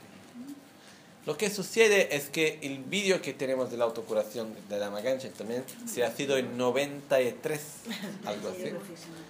Eh, con el- después de algunos años, la Maganchen fue a dar, enseñar algunos otros detalles de, la- de los mudras que en esa época no enseñaba. Por eso lo que sucede es que el vídeo original de la autocuración es totalmente correcto, mas tienes algunos mudras menos que lo que enseñó después. No es por eso que está muy bien, se puede hacer así también sin ningún problema. ¿no? Muy bien, vamos adelante porque tenemos... Por eso visualizamos en la práctica de, cuando hacemos la práctica del Guru Yoga que de los cinco chakras de Guru Buda delante de nosotros, podemos visualizar en cada uno de los chakras de Guru Buda los cinco Dhyani Budas, por esto Vairochana, Vairochana, que en verdad Vairochana no es Vairochana, ma es Vairochana. El problema es que en sánscrito se escribe Vairochana, mas cuando llegó en Occidente se escribe la fonética inglesa. En la fonética inglesa se escribe V, A, I, que nosotros vamos a leer como Vai, mas en inglés ¿cómo se va a leer? Ve. Es fonética. Fonética es un sonido que se va a transcribir, ¿no? Por eso la forma correcta es Vei, no es Vai. ¿Ok? Ma no es eso la cosa más importante, más solo un detalle. Por eso tenemos en chakra de la coronilla, tenemos Buda Vairochana, de color blanca, a la garganta Amitabha, al corazón Akshobhya, al ombligo Ratnasambhava, y al chakra secreto, a cuatro dedos abajo del ombligo, tenemos Buda Amoghasiddhi. Esto visualizamos en Guru Buda adelante de nosotros, si queremos. En los cinco chakras, en cuanto hacemos los mudras, visualizamos los rayos de luz en néctar que llegan a cada uno de nosotros chakras, trayendo a nosotros la energía de los cinco Budas, las bendiciones para que nosotros podamos transformar nuestros cinco chakras. No es en ningún momento un tipo de pedido de bendiciones, como se puede decir, um, uh, queriendo, no, no estamos pidiendo una ayuda asistencial, por favor haga algo por mí. Estamos pidiendo medidas tus bendiciones, que crear las condiciones para que yo pueda desarrollar mis calidades. ¿Ok? Después de eso, hacemos esto, es la parte de la Oma Guru Buddha Siddhi. Después de esto vamos a hacer las dos purificaciones, que se llama la purificación relativa y la purificación absoluta. Eh, con las dos purificaciones vamos a terminar la parte preliminar. ¿ok? Esto hace parte de la práctica preliminar de la autocuración. Primero vamos a hacer la purificación relativa, que se hace a través de los cinco elementos. Por eso lo que visualizamos es que tenemos en el chakra de la coronilla, eh, vamos a purificar el elemento espacio, elemento espacio que se encuentra en todo el cuerpo, mas principalmente está conectado con, la, con el- chakra de la, donde está la cabeza, ¿no? Eh, lo que sucede es que les- los espa- espacio, cuando se va a purificar los espacios, es lo que da la posibilidad a los otros elementos de se relacionar en una forma mejor. Porque entre los dos elementos existe el espacio. ¿no? Por eso que se va, primera cosa, purificar los espacios. Se puede pasar horas a hablar de los espacios, porque existen dos tipos de espacio, existe el elemento espacio y existe el espacio que por su vez es permanente. No es un elemento, mas no vamos a entrar en eso ahora. ¿ok? Ma Esta es la razón por la cual en muchos textos no se habla de los espacio en cuanto elemento. ¿Por qué? Porque existe también los espacio que no es un elemento, los espacio que por su vez es eh, permanente, los espacios que las base para que todo en la materia pueda existir. ¿Ok? Eh, que es también muy importante entender este espacio para comprender la vacuidad. Mas no vamos a hablar de eso ahora porque es, sea, no entramos en otra estrada. Ma por esta razón que en muchos textos no se habla de los espacios como elemento. ¿Ok? Porque existe, es muy sutil la, la- la distancia, la diferencia que existe entre el elemento espacio y el espacio general. Son dos cosas distintas. Una cosa el elemento espacio, otra cosa el espacio como un concepto general. Son dos cosas distintas. ¿Pero ¿Sí? el espejo sí puede hablar de eso? ¿Cómo? ¿Del espejo? ¿El espejo? Más que un espejo se visualiza una esfera. Como un espejo que va a reflejar Refleja. todo el universo, ¿no? ¿Por qué, los- ¿Por qué se usa el espejo? Porque el espejo representa el espacio. Por eso es una representación. Se hace con la purificación usando el espejo y usando los otros símbolos para representar los elementos. El espejo es el elemento que va a representar el espacio. ¿no? Por eso lo que visualizamos es que antes de todo es como si antes no tenía espacio y después de la purificación de los espacios se crea el espacio entre las cosas. El espacio no quiere decir que necesariamente tiene que ser más vasto. Por ejemplo, el espacio que existe entre nosotros puede ser pequeño como puede ser infinito. ¿no? Esta es una calidad muy especial del espacio. Por ejemplo, ¿cuánto espacio existe dentro de un átomo? Infinito también. ¿Cuánto espacio existe entre nosotros? Infinito. ¿Ok? Esta es la calidad del espacio. Por eso cuando vamos a purificar los espacios conseguimos sentir este espacio infinito que existe en los espacios. ¿Ok? Después visualizamos el viento que se purifica al chakra secreto. El viento, visual- purificamos el viento haciendo ejo, shude, shude, soja. No, escu- eh, después e el espacio, después yam, ho, shude, shude, soja. E, yam, ram, lam, bam son la esencia, el, los sonidos, que es la esencia de la energía de, de los cinco elementos, que, han- que tienen la vibración de los cinco elementos. Shude, shude quiere decir limpio, limpio. Soja, que así sea. Que exi- tiene tantas traducciones distintas, mas la más sencilla es que así sea. Por eso, yam, ho, shude, shude, soja. Ho es una conjunción. ¿Ok? Como una conjunción entre el elemento y la purificación, una cosa del sánscrito. Por eso, yam, ho, shude, shude, soja. Vento, limpio, limpio, que así sea. Fuego, ramjo, shude, shude, soja, fuego, limpio, limpio, que así sea. Bamjo, shude, shude, soja, agua, limpia, limpia, que así sea. Ah, ramjo, shude, shude, soja, fuego, limpio, limpio, que así sea. El primero, ejo, shude, shude, soja, espacio, limpio, limpio, que así sea. Por eso, hacemos e, ram, lam, bam, shude, shude, soja. Y algunas veces vamos a escuchar que se usa el ho, otras veces que no se usa el ho. Y el ho no tiene ningún significado muy especial, más es una conjunción del sánscrito. ¿Ok? Por eso hacemos ese mantra. La parte más importante junto a esto en la visualización es cómo hacemos el, man- el mudra también. Empezamos por la, la cabeza, después chakra secreto, ombligo, corazón y garganta. Y cuando hacemos después el shude shude soja, empezamos por la cabeza y bajamos, ¿no? ¿Sí? ¿Por qué esta diferencia? Porque en la visualización se hace así. Los espacios prepara para purificar todos los otros, la base. Después el viento se empieza por los pies, por el, ¿cómo se llama? El, La planta la planta, no, el, uh, Talón. el talón. Se va, el talón tiene el mismo diseño del mandala del viento, ¿ok? Que el medio, la, un círculo por la mitad, la media luna, ¿no? Sí. Por eso visualizamos que a los pies del talón sale el viento por las piernas, que se purifica, que cuando llega al chakra secreto va a purificar el fuego. ¿ok? Es como un, bien- un fuego que cuando no es puro es flaco y al mismo tiempo no estable. Y cuando si nosotros vamos a, a poner donde tiene un fuego, y tiene, el fuego necesita del aire, ¿no? Y por eso el aire tiene que ser equilibrada, cuanto más equilibrada el aire, más equilibrado va a ser el fuego también. Por eso purificamos el viento, y con la purificación del viento el fuego va a crecer en chakra del ombligo como un triángulo de viento. No es que no tienes que ser un triángulo amarillo, es un triángulo de fuego. Es un triángulo de fuego que va a salir.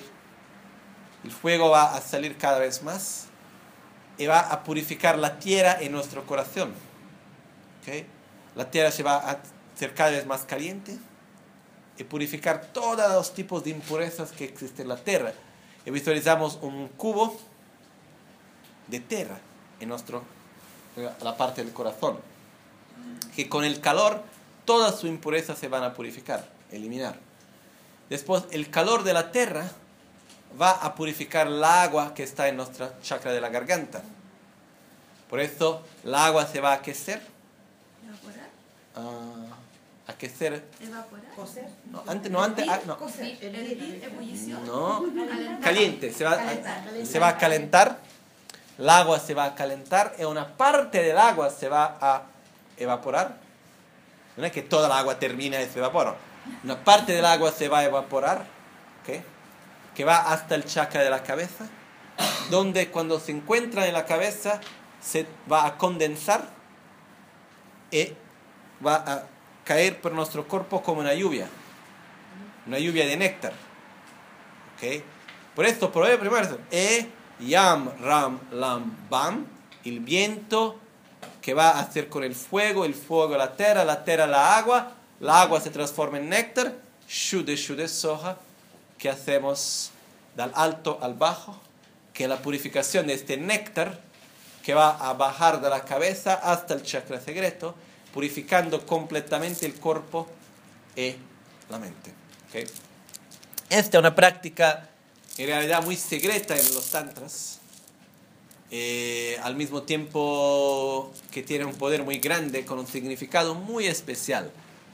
El néctar, en realidad, al mismo tiempo representa lo que se llama la beatitud, porque tenemos la parte de lo que se llama la bodhicitta blanca, la energía masculina, que se encuentra en nuestro chakra de la coronilla. En nuestro chakra del ombligo se encuentra la energía, lo que se llama, el, en sánscrito se puede llamar también el kundalini, que al mismo tiempo es la energía del fuego, es la energía femenina. Y lo que sucede es que en la presentación, para hacer que la energía femenina pueda salir, necesitamos mover los vientos, que es la purificación del viento, que hace con que la energía femenina del fuego interior pueda salir, que va a hacer con que la bodichita blanca de la energía masculina de la beatitud que se encuentra en la cabeza se va a disolver y va a bajar. Esto nos va a hacer experimentar una sensación de grande beatitud, de éxtasis. Y esta sensación va a purificar la nuestra mente y nuestro cuerpo. ¿Ok? Por todo nuestro cuerpo. Es como, se dice que cuando nosotros tenemos una sensación de grande placer físico también, como por ejemplo se dice que el placer físico del orgasmo es lo que podemos experimentar más claro de esto, en la meditación dice que puede experimentar algo mil veces mejor. Pero lo que sucede es que se puede experimentar, es como un placer que se encuentra en cada parte de nuestro cuerpo, en los dedos, en la oreja, en los pies, en todo, se va a. Esta energía que va por todo el cuerpo. Esto es lo que es más perto de muchas veces lo que se tiene que sentir en, durante la meditación, cuando hacemos Shude Shude Soja, este néctar de grande placer al mismo tiempo que se va por cada parte de nuestro cuerpo, eliminando todas las impurezas, eliminando todas las negatividades por todo el, nuestro cuerpo. ¿Okay? Esto es lo que hacemos en la parte Eyam Ram Lam Bam Shude Soha, ¿okay? que se llama la purificación relativa. ¿okay? Después de eso, um, yo no voy a entrar en mucho más detalles porque si no, no conseguimos hablar de todo. Tengo que me controlar para no entrar en muchos detalles. Uh, esta es la purificación de los elementos, que es muy importante. Por ejemplo, podemos algunas veces por la mañana, si no tenemos el tiempo para hacer toda la práctica de la autocuración, hacer la parte, la parte del Guru Yoga y la purificación de los elementos es ya muy bueno. ¿eh? Este puede hacer muy bien y tiene un beneficio muy grande también. ¿okay? Um, después de eso, vamos a hacer lo que se llama la purificación absoluta, que es la frontera, ¿se dice? Entre la parte de la práctica preliminar, la fin de la práctica preliminar, el comienzo de la parte de la, uh, los tallos de generación. ¿Okay? En esta parte de la práctica, este es algo que muchas veces no tenemos escrito en las sadanas, porque también se vamos a describir todo siempre de muy, muy largo y complejo muchas veces. Por eso la Maganchen ha simplificado algunas cosas. Este es un punto para mí muy importante eh, que en la sadhana no está escrito con mucha clareza. Ma, eh, que después de la purificación de los elementos, de antes de la generación de los lotos, se hace lo que se llama la purificación absoluta. Que en algunas veces en las nosotros vamos a leer en la autocuración 2, se encuentra escrito más antes. ¿okay? Y una vez yo tenía mucha duda de dónde, que no me, no me parecía el lugar más correcto de hacer la purificación absoluta. Yo quería preguntar a la Maganchen, pero también no quería preguntar a ella diciendo, mira Rinpoche, yo pienso que es acá. Y dice, sí, sí, está bien. No, yo quería una respuesta sin la influencia de mi pregunta, ¿no? Estábamos en Tíbet y yo estaba preparando, cuando para ese monasterio que yo dije antes que practican la autocuración, yo estaba preparando la sadhana de la autocuración en tibetano para que ellos lo puedan hacer, ¿no? Eh, llegó a este punto, yo tenía esta duda, por eso fui a la Magancha y dije, Rinpoche, mira, uh, estoy preparando la sadhana, ¿en qué punto tengo que colocar la purificación absoluta? Para no decir yo pienso que es acá, porque ¿dónde tengo que poner la purificación absoluta y la autogeneración?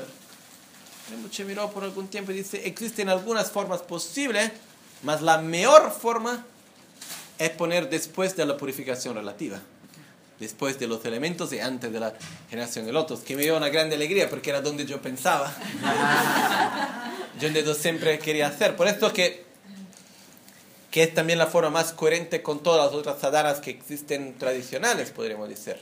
No que la autocuración no sea una sadhana tradicional. Eh, lo que sucede es que, por esto, después de la purificación de los elementos, podemos hacer la parte donde se dice Om Soba Shuddha Sarvadharma Soba Shuddho Han.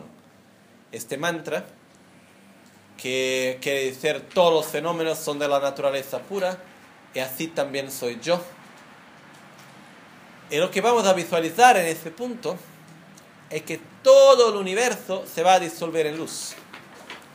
Empezamos a imaginar que las estrellas, los planetas, todo lo que está cerca se disuelve en luz en este planeta.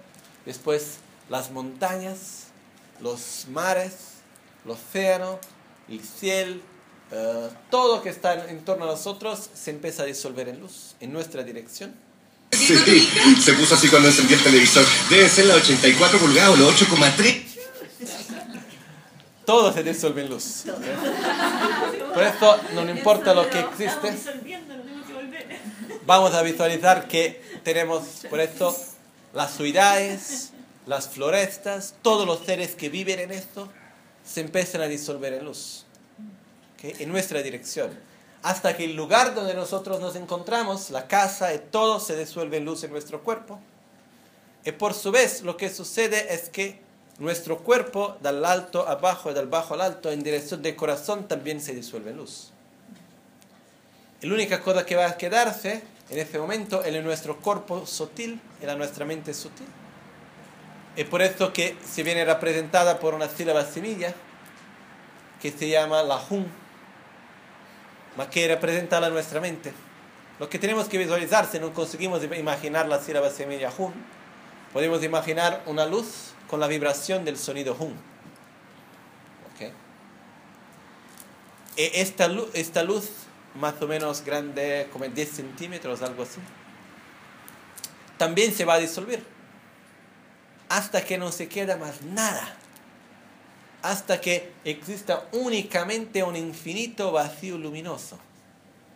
Es importante decir que el vacío es luminoso porque si no cuando se dice que todo se disuelve, tenemos la tendencia de imaginar una cosa negra. por eso es un vacío luminoso.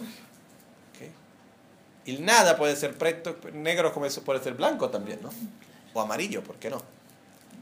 Lo que sucede es que todo se disuelve en un infinito vacío luminoso. Este vacío luminoso, que por su vez ah, no tiene en este vacío luminoso no existe yo, no existo, no existe tú, no existe acá, no existe allá, no existe eso, no existe lo otro. Está completamente libre de conceptos. La nuestra mente burda también toda la parte conceptual, en memorias, de pensamientos, todo eso se va a disolver. Es una situación de grande placer. Imaginamos que todo se disuelve. No existe más yo, no tiene más el nombre, no tiene más nada de esto. Esto es la simulación de la primera parte del proceso de la muerte también, ¿okay? que se va a hacer. En ese momento se puede hacer con muchos más detalles de toda la parte del proceso de la muerte, pero esta es la forma más sencilla de hacer, que se llama transformar la muerte en el sendero del Dharmakaya.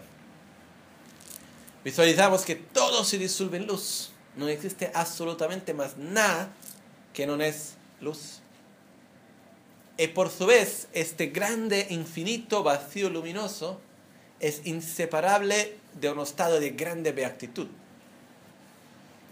Quiere decir que donde existe luz, existe alegría, existe beatitud. Donde existe beatitud, existe el vacío luminoso. Y yo soy la unión inseparable, non dual, de beatitud y vacuidad. ¿Okay? Muchas veces yo pienso que ustedes han escuchado decir el de la unión de beatitud y vacuidad. ¿no? La beatitud el observador, la vacuidad el objeto observado, pero en una forma non dual. ¿Okay? Por eso lo que vamos a experimentar en este momento, para explicar de una forma sencilla, es que la única cosa que existe es un infinito vacío luminoso, más que al mismo tiempo es lleno de alegría, es lleno de beatitud. Y yo soy esta unión de beatitud y vacío inseparable una de la otra, non dual. Por eso no es que yo estoy acá, el vacío está allá, y la, beatitud está allá, no, es una cosa única. Esto es el estado interior de conciencia que en la práctica del Tantra, como en la autocuración, tienen el objetivo de llevar, de desarrollar.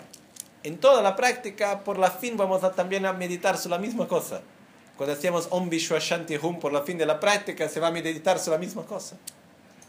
Ma, ¿Por qué tan importante se va a repetir tantas veces durante toda la práctica? ¿Okay? Um, acá también un otro punto importante es que Es un vacío que al mismo tiempo es vacío de existencia intrínseca, de existencia propia, es interdependiente y es inseparable de beatitud. ¿Okay? la forma más sencilla lo que vamos a hacer es visualizamos que todo se disuelve, una única cosa que existe, vamos a nos relajar, a nos abandonar completamente sin un, un ¿cómo se puede decir?, control conceptual en este infinito vacío luminoso, vacío de existencia intrínseca, Por eso es conectado, es interdependiente al mismo tiempo que es vacío. Y es de grande beatitud. Y yo soy este vacío. No es que yo estoy viviendo y vendo el vacío. Yo soy este vacío inseparable de beatitud. ¿Ok? Esto es algo que con el tiempo cada vez más vamos a entender, a comprender y tener más experiencias. Esto es lo que se llama la purificación absoluta. ¿Ok? Después es- podemos quedar, quedémonos en este estado por el tiempo que ponemos. Puede ser 5 segundos como 5 horas, depende de lo que podemos hacer, ¿no?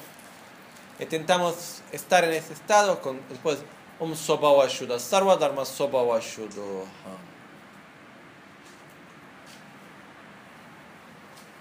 Por eso nos vamos a distanciar de los sonidos, de todos los sentidos. Es como si esto, todo se va a disolver en el corazón. En este vacío en el corazón vamos a encontrar este espacio infinito. Después vamos a visualizar que es como se imaginamos así.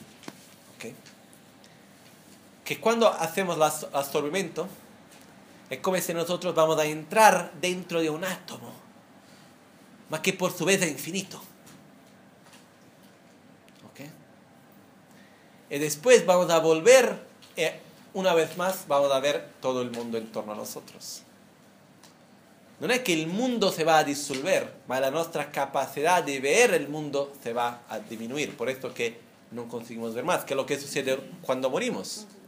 Cuando se va a morir, cada vez más no se tiene más la capacidad de observar y sentir el mundo en torno a nosotros. Y en la última parte de la muerte, que se llama la clara luz, se va a experimentar este infinito vacío luminoso. Que puede ser algo de grande placer como algo de grande miedo, depende de cómo nosotros vamos a vivir. ¿Ok? Por eso es también una preparación para la muerte, hacer esta meditación. Porque en nuestra muerte lo que sucede es eso, que todo que existe en torno a nosotros se va a disolver, no que no, que no existe más, mas nosotros no somos más capaces de perceber, de vivir. Por eso si para nosotros no, no existe más. Por eso, despacio, despacio, todo el mundo se empieza a disolver, disolver, disolver, hasta que la única cosa que existe es este infinito vacío luminoso. Si nosotros empezamos a vivir esta experiencia del vacío luminoso con beatitud, lo podemos hacer también en el momento de nuestra muerte. Caso contrario, lo vamos a vivir con grande miedo. ¿Por qué? Porque la única diferencia que nosotros tenemos de realidad es este mundo en torno a nosotros. En un cierto momento este mundo no va más a existir, la única cosa va a ser este infinito vacío luminoso que miedo. Y por eso es importante para nosotros empezar ya hasta de allá este momento de nos preparar. Este es uno de los significados que existen muchos. Este infinito vacío luminoso representa también los estados más profundos de nuestra conciencia, que se llama la clara luz. Por eso, eh, también cuando hacemos esta disolución, imaginamos que todo se va, nuestro cuerpo, nuestro nombre, todo lo que tenemos. Mas quedamos con nuestra identidad. Porque cuando decimos yo soy este vacío, quiere decir que yo existo en este estado de vacío luminoso.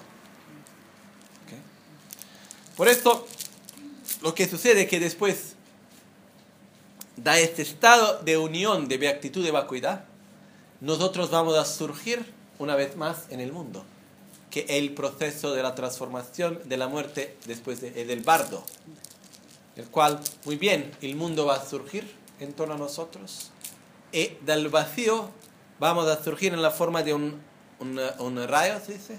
Un rayo. Un rayo de luz, más o menos grande, medio metro, algo así, 40 centímetros, algo más o menos así. Este rayo de luz representa nuestro cuerpo sutil, ¿ok? que es lo que sucede en el momento del bardo también. Después de este rayo, para el beneficio de todos los seres, necesitamos un cuerpo burdo, porque no podemos nos comunicar con los seres sencientes sin un cuerpo burdo para poder ayudarlos. Por esto vamos a decir, para el beneficio de todos los seres tengo que desarrollar un cuerpo burdo. Y de este rayo se va a desarrollar en una forma burda, que es con una cabeza, dos brazos, en un cuerpo normal. ¿Ok? Por eso visualizamos que nosotros vamos a surgir con un cuerpo burdo, al mismo tiempo puro, con cinco chakras, un canal central, dos canales laterales, un cuerpo de luz, ¿ok? Que se llama el cuerpo de Vajrasattva, ¿ok? el cuerpo de diamante, el, el- el ser de diamante. Vajra quiere decir diamante, eh, indestructible, más que el nombre que también se da para el diamante, algo completamente puro. Eh, sattva quiere decir ser. Por eso nos visualizamos en esta forma pura. Y acá es donde empezamos, con esta visualización, es donde empezamos los estadios de generación. ¿Ok? Por eso, cuando empezamos con la purificación absoluta, se empieza los estadios de generación. Y después de eso vamos a generar en nuestro cuerpo nuestras calidades en su máximo potencial. Es lo que hacemos en la práctica de la autocuración. Por eso lo que estamos haciendo es eliminar la nuestra identidad burda que tenemos ahora. Vamos a eliminar la identidad que está relacionada a esta vida, a este cuerpo, a este nombre, con el absorbimiento de todo, pero no vamos a perder la nuestra identidad, porque yo existo también en ese estado muy, muy sutil. Y después, sin perder la unión de beatitud y vacuidad, vamos a nos generar una vez más en una forma burda. ¿Ok? Que al mismo tiempo estás desconectada de este cuerpo de ahora, está desconectada entre aspas, ¿no? ¿Cómo se dice? Entre comillas, entre comillas, está desconectada de esta vida. Es claro que está completamente conectado también. En la visualización, en la meditación, vamos a generar un cuerpo puro. Por eso no es que yo me voy a visualizar como Vajrasattva. Yo soy Vajrasattva en este momento. Yo soy un ser puro. Uno de los conceptos de la práctica de la autocuración y de la práctica del Tantra en general es que tenemos que generar y nos familiarizar con una identidad pura para poder desarrollar esta identidad pura. Por eso lo que vamos a hacer es nos identificar en un estado puro para poder en esta forma desarrollar este estado puro. ¿Ok? Por eso la práctica de los estadios de generación es donde vamos a desarrollar las nuestras calidades gradualmente. Por eso tenemos, los lotos, las sílabas semi- sementillas, semillas, las sílabas semillas, después los símbolos y los budas. Y después nos vamos a concentrar en la- cada una de las nuestras energías en la su forma pura. ¿Ok? Y después vamos a hacerlo, y esto, las- los estados de completud se hace en lo que se llama las cuatro iniciaciones. Las cuatro iniciaciones sirven para desarrollar la nuestra mente en un estado puro en cuatro niveles distintos de conciencia. ¿Ok? Un nivel más burdo, sutil y muy, muy sutil. ¿Qué es lo que vamos a hacer después? Vamos a desplegar eso después del almuerzo. ¿Ok? ¿Sí? La segunda pregunta.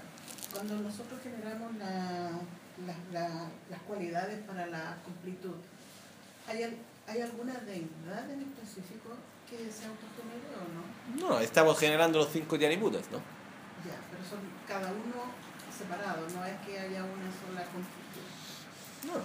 Generamos los cinco Dhanibudas. Nosotros somos en la forma de Vajrasattva y vamos a generar los cinco Dhanibudas, ¿no? Muy bien. Yo digo que vamos a parar por acá por esta mañana para poder comer algo. Eh, después volvemos para explicar bien la parte de los estadios de generación y de completud. ¿Ok? Jetsun lame kotse rapten chin Namkar chinle chochur gepa dang Losan tempe dreme sasum gi Drowe munsel tauto ne gyurchi Nimo dele sendele Nime kuyan delek shin Ninsen takto delek pe Kuncho sumge jinge lo Kuncho sumge ngodrup Kuncho sumge Al amanecer o al anochecer, por la noche o durante el día, pueden las tres joyas concedernos sus bendiciones, pueden ayudarnos a obtener todas las realizaciones y colme el sendero de nuestras vidas con muchos signos de buenos auspicios. Eh, volvemos a las tres, justo.